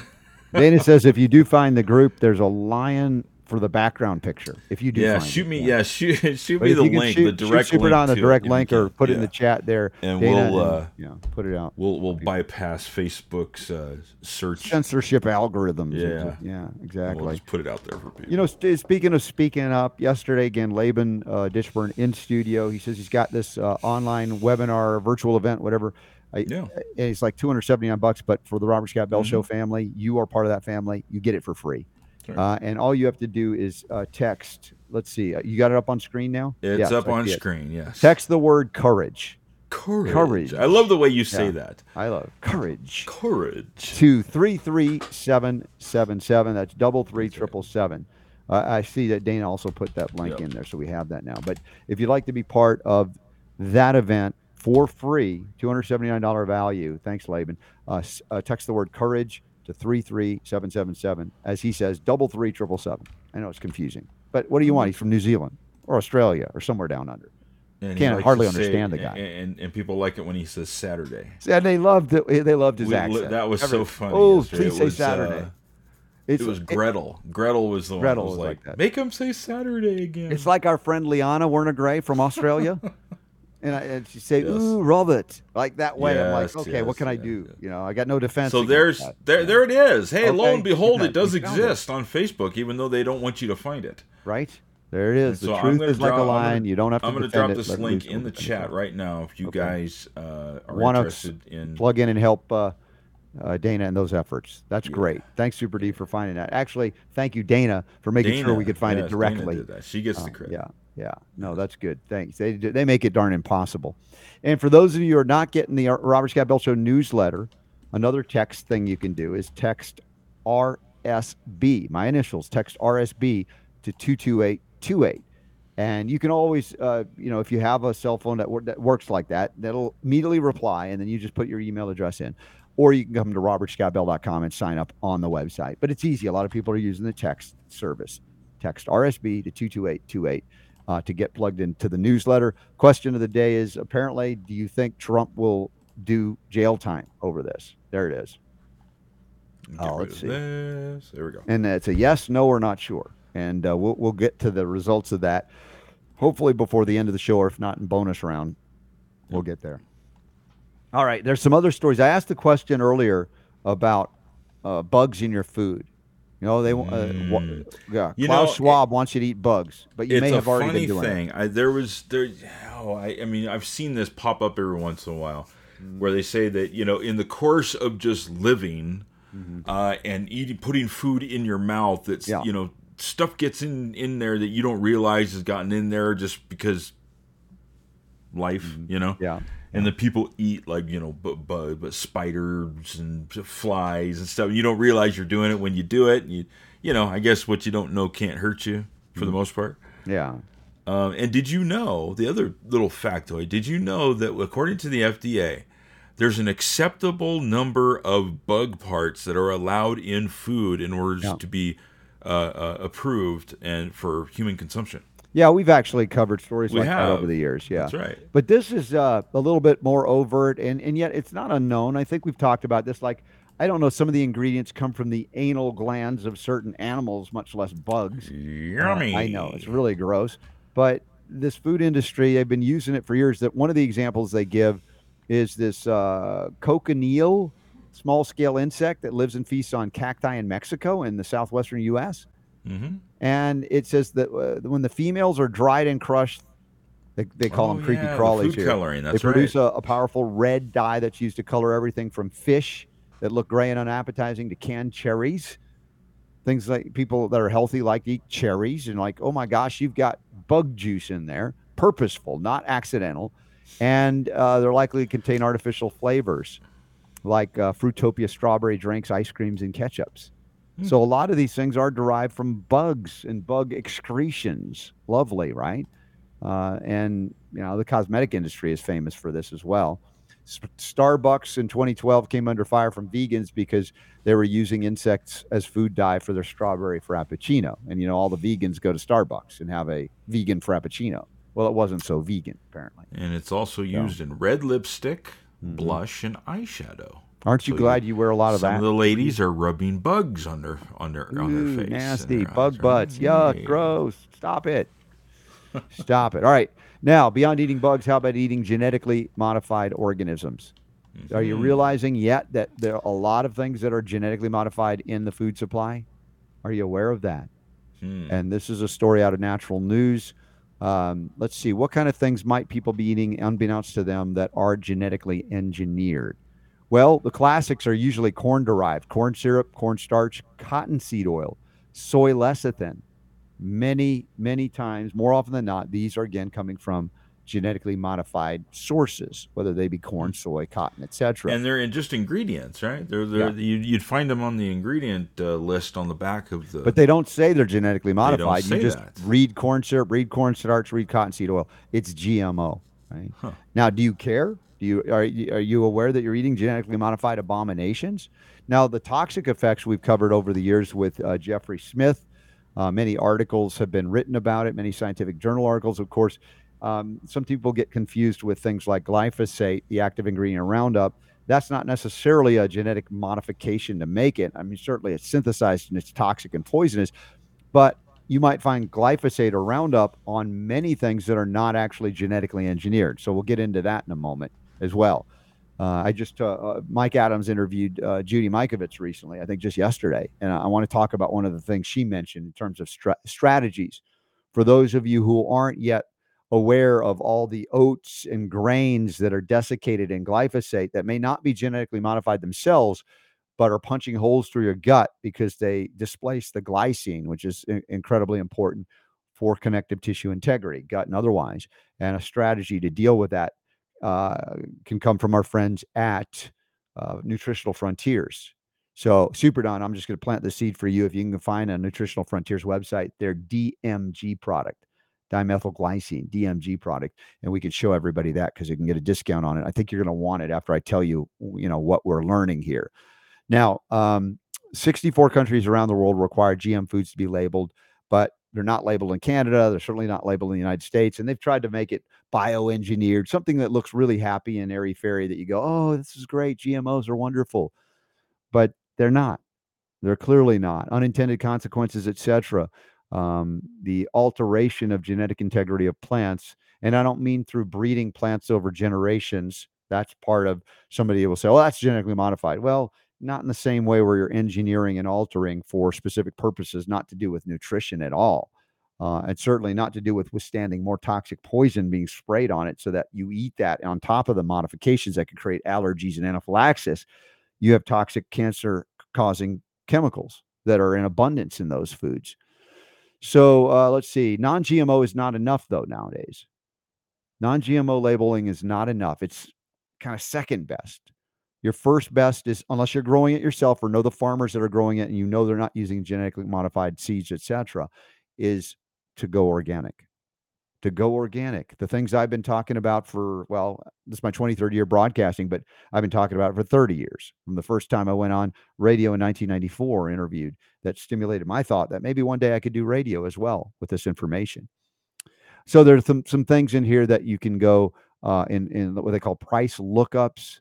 Sticker with the code 4011 is a code used for a standard yellow banana, interestingly enough. And the number 9 prefix is the organic prefix, if you ever see those stickers on certain things.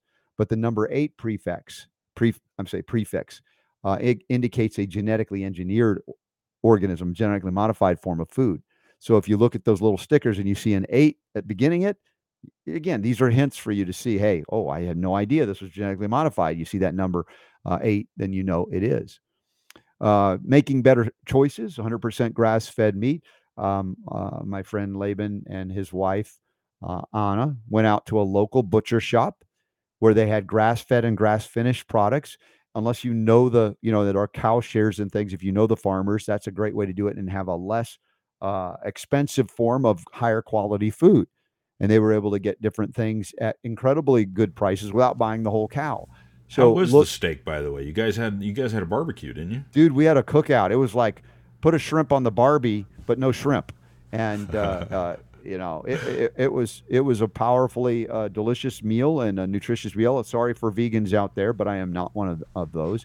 But the idea is to get the cleaner varieties. And of course, when we talk about food, they want to blame cow farts for the cause of global warming, as if that's really happening anyway, and realize that there is sustainable regenerative farming practices that involve animals regenerating the land because of the ingestion, the elimination, all of those things that are eliminated with, just vegetation that's often grown with high levels of pesticides and now genetic modifications, etc. The farming of rapeseed, canola oil. The farming of corn, soy, cotton, all these genetic, and poisoning the planet with what? Vegetation as opposed to going back to the history of even animal growing animals and utilizing animals for food sources as well. Of course, we don't utilize the right parts of animals often to get the best benefit in terms of mineral content. Therefore, we supplement here, whether it be the copper from the copper hydrosol sovereign copper, or if you get forms of desiccated, or however they do that, dry and powder it in a capsule, because you're not eating liver or those body parts that are really the most potent in terms of mineral content.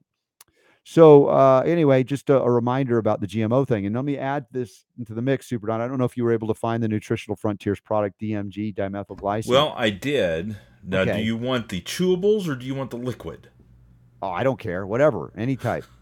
Just put it up on screen. Why am I going to bring this up now? There's options here. Because apparently, Let's be honest, how many of you are hardcore like me that go, oh, if it's not organic, it's not passing through my lips, right?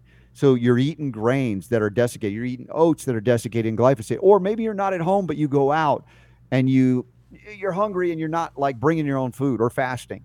And you get this disruptive glyphosate content on the thing.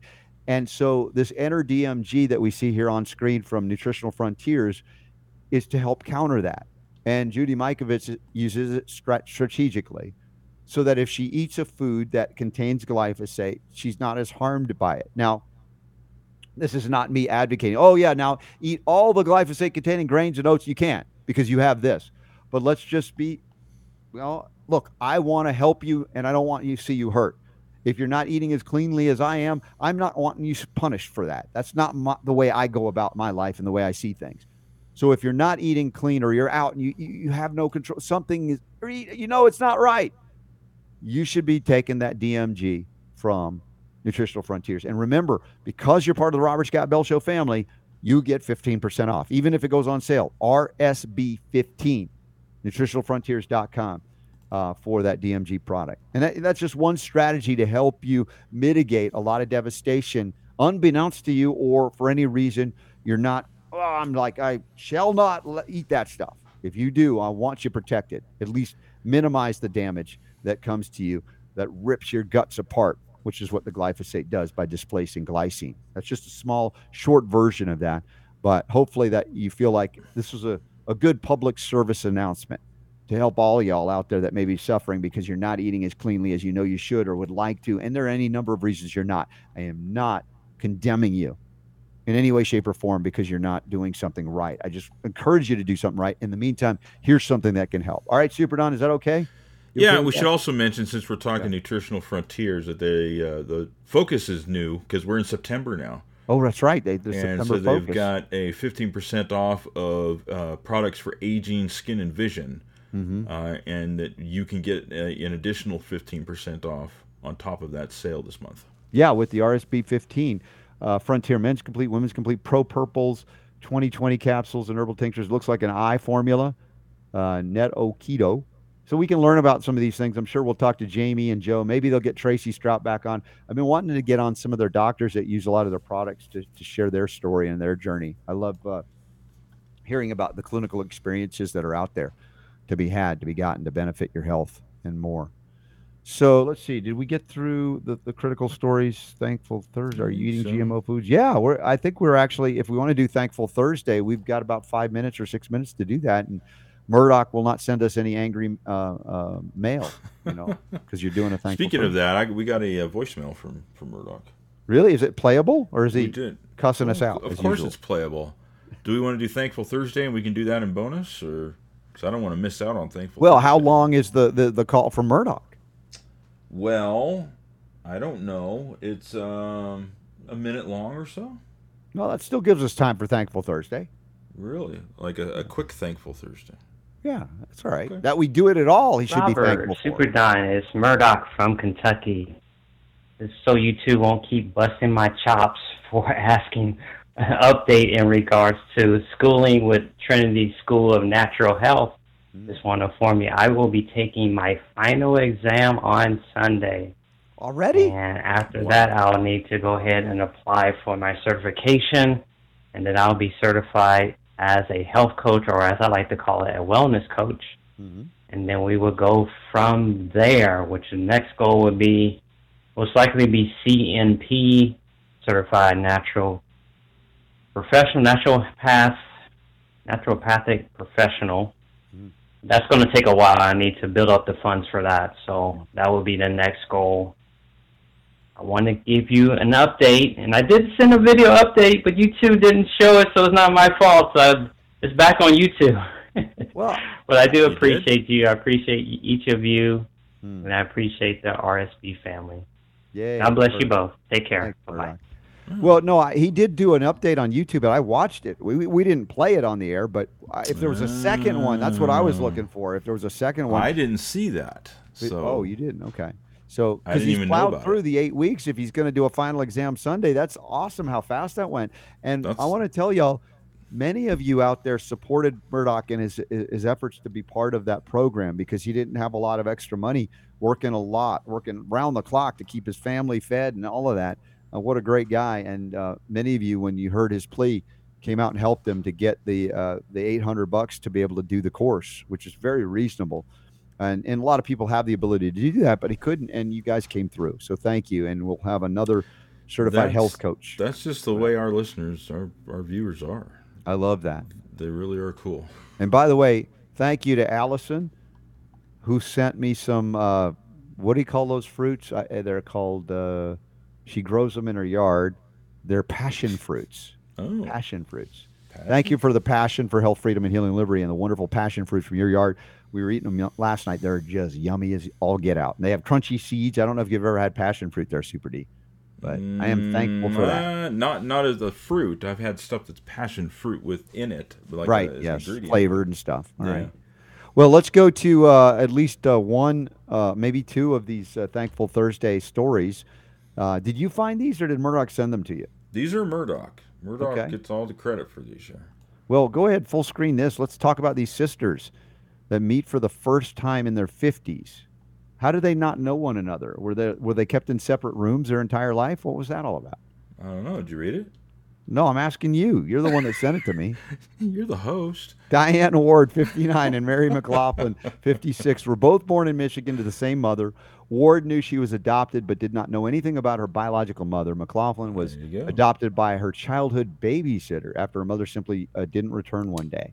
So it's one of those cases where, separated at birth almost and hadn't seen each other for 50 years. So long story short, they've got those DNA things that you can do. Yeah, I'm not a fan of them, honestly. No, but in this case, they did one. They did the DNA kit thing with one called MyHeritage. Mm-hmm. And as a result, ended up finding out she had a sibling. Yeah. And they were reunited. So say what you will. There's a downside to it, of course. Yeah. But here's an upside to doing something like that. Yeah. Oh, that's nice. Right? A reunion that happened all those years later. All right. Go ahead. Yeah. How about this one here? This is not a thankful story. A good Samaritan is stabbed and bitten? What is that? You ever used Instacart before? No, I don't even know what it is. What is it? I have, yeah. It's kind of like DoorDash, except it's for people who will go to the grocery store and buy stuff for you and bring. I used it when I had COVID. Oh, right. You couldn't get out. Yeah. All right. Yeah. And thank goodness, man, because they were bringing me like water and fruit and all, yeah. I mean, I couldn't even like walk out the door. Yeah. But anyway, a 21-year-old Massachusetts man is recovering after being stabbed and bitten by an alleged purse thief. Apparently, he was trying to stop a purse thief. Okay. And the guy that was trying to steal the purse, he bit him and stabbed him when he tackled the purse thief. But the good news is that the purse thief was stopped. So this guy allowed himself to be bitten and stabbed in order to stop him from stealing a lady's purse. Dude, so he is a good Samaritan. I'm grateful for that. I think that, and he's from Massachusetts, they probably didn't want to have a good Samaritan, be armed, because if he were armed, he might have stopped it without getting stabbed and bitten. I'm just saying. Yes, saying.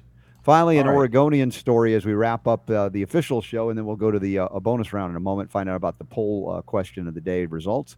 Oregon police officers' brave action saved man trapped inside a burning car. A police officer disregarded his own safety, pulled the driver out of an engulfed car in Beaverton, Oregon. Tell me this was not like a Tesla, not one of those, because I don't know how you can approach that. It burns so hot. Wow. Dramatic photos for sure. Wow. Look, it was on its side and everything. Yeah. That's stunning. Huh.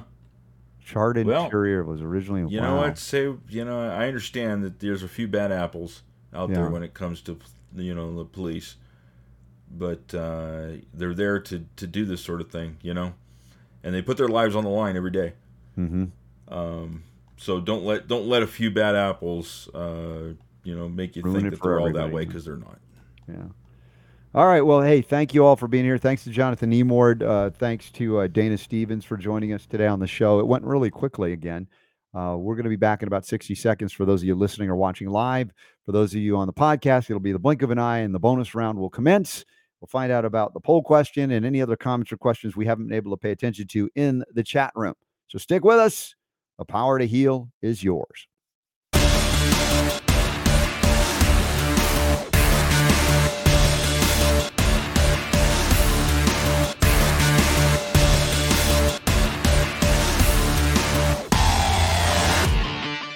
All right. Curious about the thought about, will Trump do jail time?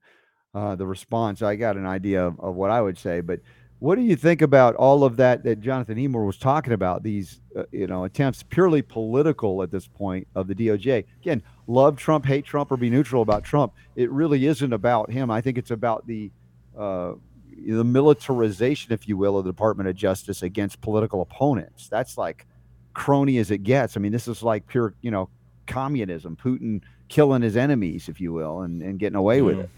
Now, it's nothing new. I mean, I don't think we've seen it like this. Yeah. Personally, Robert, I don't know. I mean, what do you think? I don't think that what we're seeing right now is something that is unique or new. It's been done for... Not on the planet. I mean, you can read... But we haven't seen it this... It hasn't been this... In your face. Transparent, right? Yeah. I think it's gone on for a long time that they've used these yeah, but they used to have subtlety about it. It's not subtle at all. Well, and people didn't know. It was impossible for people to know on the level that we do now because, if you think about it, hasn't been that long that we've had the internet, and the ability for things to just suddenly, in a blink of an eye, information and stuff travels around the country and around the world. It used to be, you only knew what was in the newspaper or what you heard on the radio or, what, was on the TV. Mm-hmm. So... Yeah, I mean it's pretty crazy what we're seeing right now. Doesn't surprise me with all the other craziness that Yeah. What level of crazy will shock you anymore? Mm-hmm. Yeah. Again, I want to separate out because there are people that are like hate Trump, people love Trump. There's some new. It's like this isn't about Trump. Honestly, it's about the use of the Department of Justice to engage in defeat of your political enemies. So basically, I think try and make sure that he doesn't have the ability to be able to run. Yeah, they don't even want him to run. Yeah. Again, this is not about whether you like him or not, whether you vote for him. This is about if they do it and get away with it here, what can they not do? Right. Once again, what layer? So what? Let's look at the poll question if you don't mind. So yes. Do you think Trump will end up doing jail time? I'm going to say the majority of people are going to say no. And I think that because you never see true accountability. They just battle it out. And it just does distraction after distraction over time. But I don't know if it's going to be a majority of that. I think it will be. No will be the answer. Okay. Well, turns out you are correct, sir. Only 6% think yes. 76% said no. And coming in second place were people saying not sure, which I respect. Yeah. That's a safe vote. Yeah. A handful of people did say yes. Mm-hmm. Now that you predicted what you thought people were going to say. Yeah. Let's talk about what you would say. Yeah, I would say no. I don't think he will. I think that, and I know there's a lot of speculation. Is he part of the cabal? Is he in the inside of this? And it's all a big play and another episode and. They've played it up like he's an outsider because there are certain things that he did where you go, well, that doesn't seem like much of a renegade. And there are other things where you go, well, that was pretty renegade of him. So I just don't think if he did, that would mean accountability could be had against any of the other bad guys, so to speak. So that's why I'm thinking, no, they don't want jail time. They just want to stop him from running.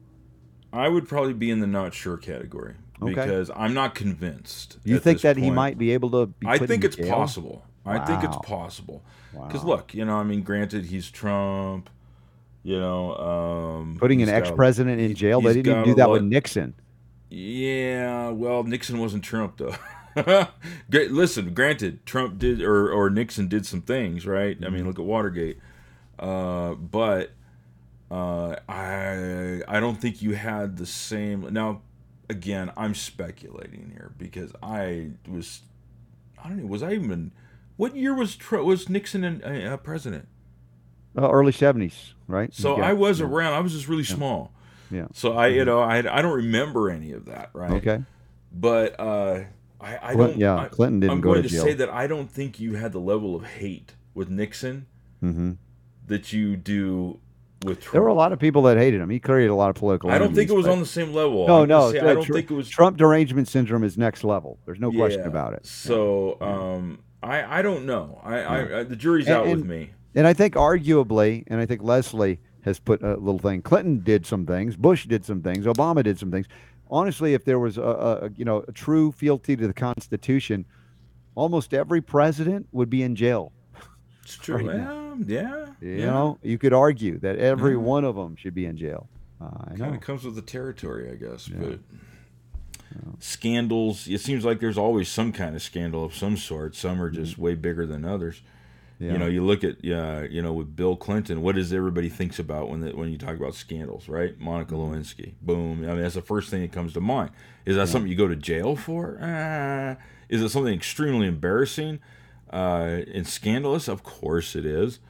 In this situation, if they can prove enough, whether it's true or not, that he, took top secret stuff, that he shouldn't have had and stuff like that. Yeah, and now you're starting to dabble into areas of espionage and stuff, And so I guess it just all depends. We'll see. But I don't think it's out of the realm of possibility. Well, if Emord is correct, of course, they'll end up pushing back and go, he had the authority to declassify and whatever. But I don't look into it that deeply. It's all about what you can prove. Yeah.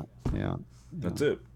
Yeah, and of course with the Clintons, and that's the point Leslie and others bringing up. I mean, the Clintons were involved in just horrible. Again, what can you prove? Running. And this is it. This is what it comes down to. What can you prove? But the point is, you can read it about it on blogs and websites and stuff and everything, and videos on YouTube and stuff like that. But what can you prove? You could prove it, but could you prove it in a court of law? Remember the corruption within the judges. What difference does it make? Unless you prove it in a court of law, then it's just something that people talk about. That's it. No, then it becomes a cosmic justice scale scenario, of course, once again. Yeah. So or Fauci post-life scenario. Exactly. Yeah. Exactly. Right. Well, let's see what other comments are coming in today. I like Linda Myers. Linda says, "Love your show." I like that one. That's it. That's the one I saw. Yay. Linda, thank you. Love you too. Thank you for sending us the love. We appreciate that. Linda Myers, and then it's funny. I don't know why is that up there. That Facebook group you did? Oh, that was I accidentally clicked on something. The other day, I was talking about how I got tagged on Facebook by someone. Yeah. With a picture of Metallica from 1983, right? Yeah, I remember that. Yes. I made a mistake. What happened? I don't know why, but for some reason, I mixed up Shelley Meyer with Sherry Neal. Oh, I don't know. It was Sherry Neal was the one that tagged me. It would make sense because Shelley is a metalhead. She's awesome too. So and so I don't know why they're both cool. Yes, they are. But I for some reason in my brain it just put the two together. So in any case, Sherry Neal is the one that and we got Sherry booked for the show soon. And I was just leading up to that. Yeah. That she is going to be, I think, on the 7th in hour 2. Okay. Which I think, is a Wednesday. That would be after Ty Bollinger, if he ever comes back again. Right. Let's see. We'll talk about updates on Missing Link as an essential trace element complex that we utilize here every day. I do still. And any other things. So we'll get plugged into that. Shout out to our buddy Jonathan at choosetobehealthy.com. You can always use a discount code RSB5. And remember, Orange Guard, orangeguard.com. Even after the growing season, the stuff, when it gets cold, sometimes it goes inside. And so to safely use this inside, yes, you can, orangeguard.com. And you can go to your local Ace Hardware or go direct and get it. And take a picture when you get it Send it in Super Don, add to the collage, and we'll do a giveaway soon. We're working on getting some more entries. Yes, sir. There we go, Orange Guard. There you are with your Orange Guard. Yep. So, you notice anything different in my studio? Is that R2-D2? I don't remember seeing R2-D2. It is. I went over to my daughter's house yesterday, and my future son-in-law. Okay. He walks over and he goes, "Here, I've been meaning to give you this." What? What's up with that? And I'm like, cool. It's not like a quarter-scale version. He had one of these, and he was just like, I was thinking you could put this in your studio. Really? And it could be like in the background, when you do your show. And I was like, that is just one of those kind of cool, eclectic things that I would love to add to the equation in the studio. I noticed it earlier before we went to air, but I didn't mention it because I didn't want to embarrass you if it was like, It's not going to embarrass me. You didn't want to talk about, Oh, yeah. I have Star Wars insecurities that I don't want to, Well, yes, you do sometimes call me the Dark Sith Lord, so. Yeah. So anyway, really R2-D2 is now a part of the studio. Now, does it do any bells and whistles? Does it speak? It's supposed to. I haven't gotten the batteries for it yet. Okay. Apparently, if you put the batteries in the back, it looks like it probably takes C's or so. It's pretty big. Okay, big batteries. Yeah. Door there. So, I will eventually try it out and see what happens. That looks like fun. R2-D2 now in studio. Yeah. Awesome. So anyway. All right, what other kinds of questions or comments coming through today as we're wrapping up the bonus round? Is Michael Bolden in the chat room? Because I'm really concerned about he and I was just getting out of there and getting to a safer place. It's getting crazy in downtown LA. He seems pretty okay.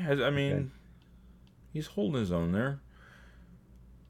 I just want to get him out of downtown LA at least. Lori had a question here. Mm-hmm. Do you know of any lawyers for the state of Iowa? I'm trying to bring a malpractice suit in Iowa, and no one is willing to do it. Well, doesn't that sound exactly like Dana Stevens' dilemma in Florida? Yeah. They make it so it's so bulletproof to pierce the veil of invincibility or liability that no lawyer wants to take it on. And it's almost like you have to find a renegade attorney that's saying, you know what, I'll do it. But who is that? Can you reach out to Tom Rentz or the crew that works with Tom Rentz or other folks we've featured over the years here? But they make it darn difficult to go after these hospitals for malpractice. But I would say if anybody in Iowa knows of somebody, you know what? I would reach out to Joni Abbott. Joni is doing some work with a law firm that does a lot of domestic stuff, and I don't know if they take it on, but maybe Joni would know somebody because she's working with attorneys also in Iowa with the kind of work she's doing. So that's my thought. Joni Abbott. Reach out to Joni, who we need on the show again, too. All right. So let's see. Gosh, it's Thursday. That means tomorrow's Friday already. What do we got going on tomorrow? We got anything going on tomorrow? We have got Juliana Grimes from Give-A-Derm. Okay. And Tony Lyons will be on tomorrow. Yeah. Looking forward to that. I get an update. Skyhorse Publishing. We love Tony and the crew there. Yeah. So that'll be tomorrow. Don't have a plan for Sunday yet, but we need to put something together. Right. And next week we got, Monday is Labor Day. Monday's Labor Day, so we'll be taking that day off, and I'll be playing an encore for that day. Are you going to do a cookout on Monday? Do you have a little grill? We did. I don't really have a plan. We grilled out the grass-fed steaks, and given the option of the gas grills, right, the propane and the charcoal, everybody voted for charcoal. There's something really amazing when you cook them on charcoal. I'm actually conflicted because football, NFL starts on Sunday. Yes, and the season. Yeah, and it's been a couple of years, but I sprung for a free trial of NFL Red Zone. Again, but that's Sunday. I used to watch that a couple of years ago. Yeah. So what I'm saying is it's football. Yeah. So I kind of feel like that would be a great day to do a barbecue. Oh, on football Sundays. On Sunday, and watch Red Zone. Have you ever watched Red Zone? I think it's like you could see the highlights of every game while it's happening. It's all the live shows that are going the games that are going, because on Sundays they usually have 5-6 games that throughout the day or at least. And you are on the West Coast, so you get them early morning. So what happens is on Red Zone, what they do is every time one of those teams gets into the red zone, which would be, you know, the 20-yard line, and they're you know close to scoring, they show all of those plays. So it's just a whole day of all of the games that are going on, all of the fantastic plays and the touchdowns and all that stuff, just boom, boom, boom, boom, just stacked up, and you watch it for like 5 hours. It's awesome. It's like such a fast pace, and you get to see what's going on with all the games on that day.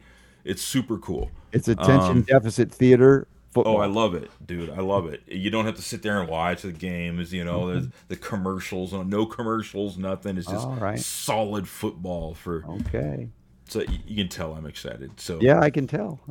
So I may be doing a barbecue on Sunday. Super Don. We still like sports here, we do. Hey, I don't care if you like it or not. I do. Yeah. Get off his lawn. So anyway, so we'll see. We had a lot of produce from our own garden yesterday as well. In the salad, we had the lettuce or tomatoes. I am harvesting tomatoes on an almost daily basis now. Yeah. Yep. So, and we had carrots, just huge, juicy, delicious carrots we were harvesting for this thing. So it's just fun to be able to grow and onions. We had some onions as well. Super D, you got your onions? Any left in there? Use them all already? No, there's a few still there. You can still plant some more. Remember, you can do some things that grow late into the season. As I mentioned, carrots will grow right in through the winter. So think about getting some carrot seeds started, even if it's a little late, but they keep going through the snow. You like gardening now. I'm not harassing you. I do. I know you're harassed. You got to find something else to harass me about now. I know. What was it gonna be today? I haven't figured anything out. Anywho, all right. Well, that is what we've got going on. I'm trying to think if there's anything we've left on the table here. Okay. I have not yet. In fact, you want to actually tomorrow morning I will send out the link to the replay of the Cardio Miracle webinar. Okay. And I'm going to continue a trend because what I'm supposed to do is I'm supposed to send the link out to the people that registered but didn't see it. Yeah. But what I have done instead is I send it to everybody. So I give here just you have another opportunity to watch. So if you didn't watch it, then just check your inbox. If you are subscribed, if you're not subscribed, then you can't get it. So if you want to subscribe, you can text RSB to 22828, or you can go over to the website and sign up there. Cool. All right. I don't know if there's anything else. I think that's it. Unless you got something. Nah. Oh, Leslie missed it. She says she signed up and then she got distracted. Well, that's good. You can still watch it. Linda wants to know if she can still use RSB 15 for Cardio Miracle. Is that the code or is it just RSB? Is that I don't even. I'm in the process of putting together all of the discount codes for all of the things and putting it all in one place where you can just get them all at once. Yeah, Linda, what you can do, so you don't even have to put in the code, is go over to our website, robertscottbell.com, click on the Cardio Miracle banner on the right hand side, yes, and it will automatically give you the discount. You don't even have to put in the thing. So just go to robertscottbell.com, click on the banner, and you'll get. I'm pretty sure it's a 15%. Yes, I believe so. Yeah, and you'll get that. There's also over at the website, I have put up at the top in the right-hand corner a banner for Nutritional Frontiers. Oh, cool. And I'm going to start doing this is every month when they have their special and their focus, I'm going to put it up on the website so you can just automatically, boom, you can just see what it is and you can click on it there. Okay. And there's also a banner because we did get somebody writing in asking for the Pure Body Extra. That's there as well. I finally got that done. Oh, good for you! Look at that over on the right-hand side. I see it as you scroll down. And also, our buy one get one free sale still available to you. IGF-1 Plus, which is making my muscles bulge. Super Don, look out! Look out! Yeah. So I will. In fact, I went to the workout this morning, and Anna Ditchburn, Laban's wife, went to work out. She loved the kickboxing stuff, and she was working it. And at a certain point, I was doing a trainer-led with Rachel, who owns the gym. Yep. And she apparently was we call it videotaping. What do you call it when you use your phone to take a video?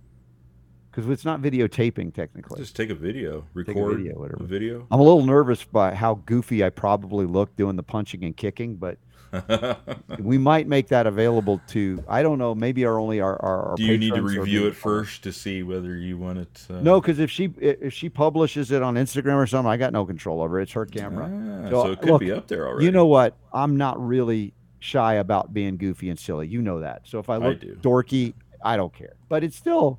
I don't want to look dorky. Do I have to look dorky? Really? It might look cool. I don't know.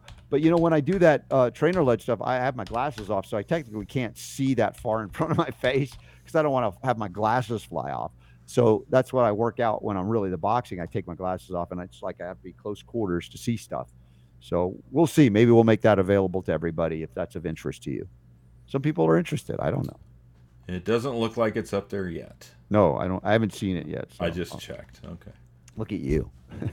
Right. I'm going to find it and make everybody see it. Absolutely. Yeah. 100%. All right, man.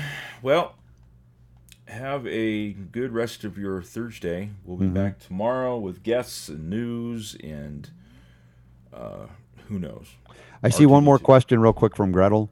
Yeah. Does anything grow under the black walnut tree? I heard their roots send out a chemical that keeps other things from growing nearby. Well, where I planted them, I've got two that we planted, I think in the spring or was it last year? I don't even know at this point. They're still small and they're only in an area of grass, so they're not near anything that's growing that I would be concerned about not growing. So I can't tell you. I've heard that as well. But grass is growing under it, so that's it. Anyway, just got a text from my daughter. I got to go get her from school, so we better run. All righty then. Run. All right, later, Staters.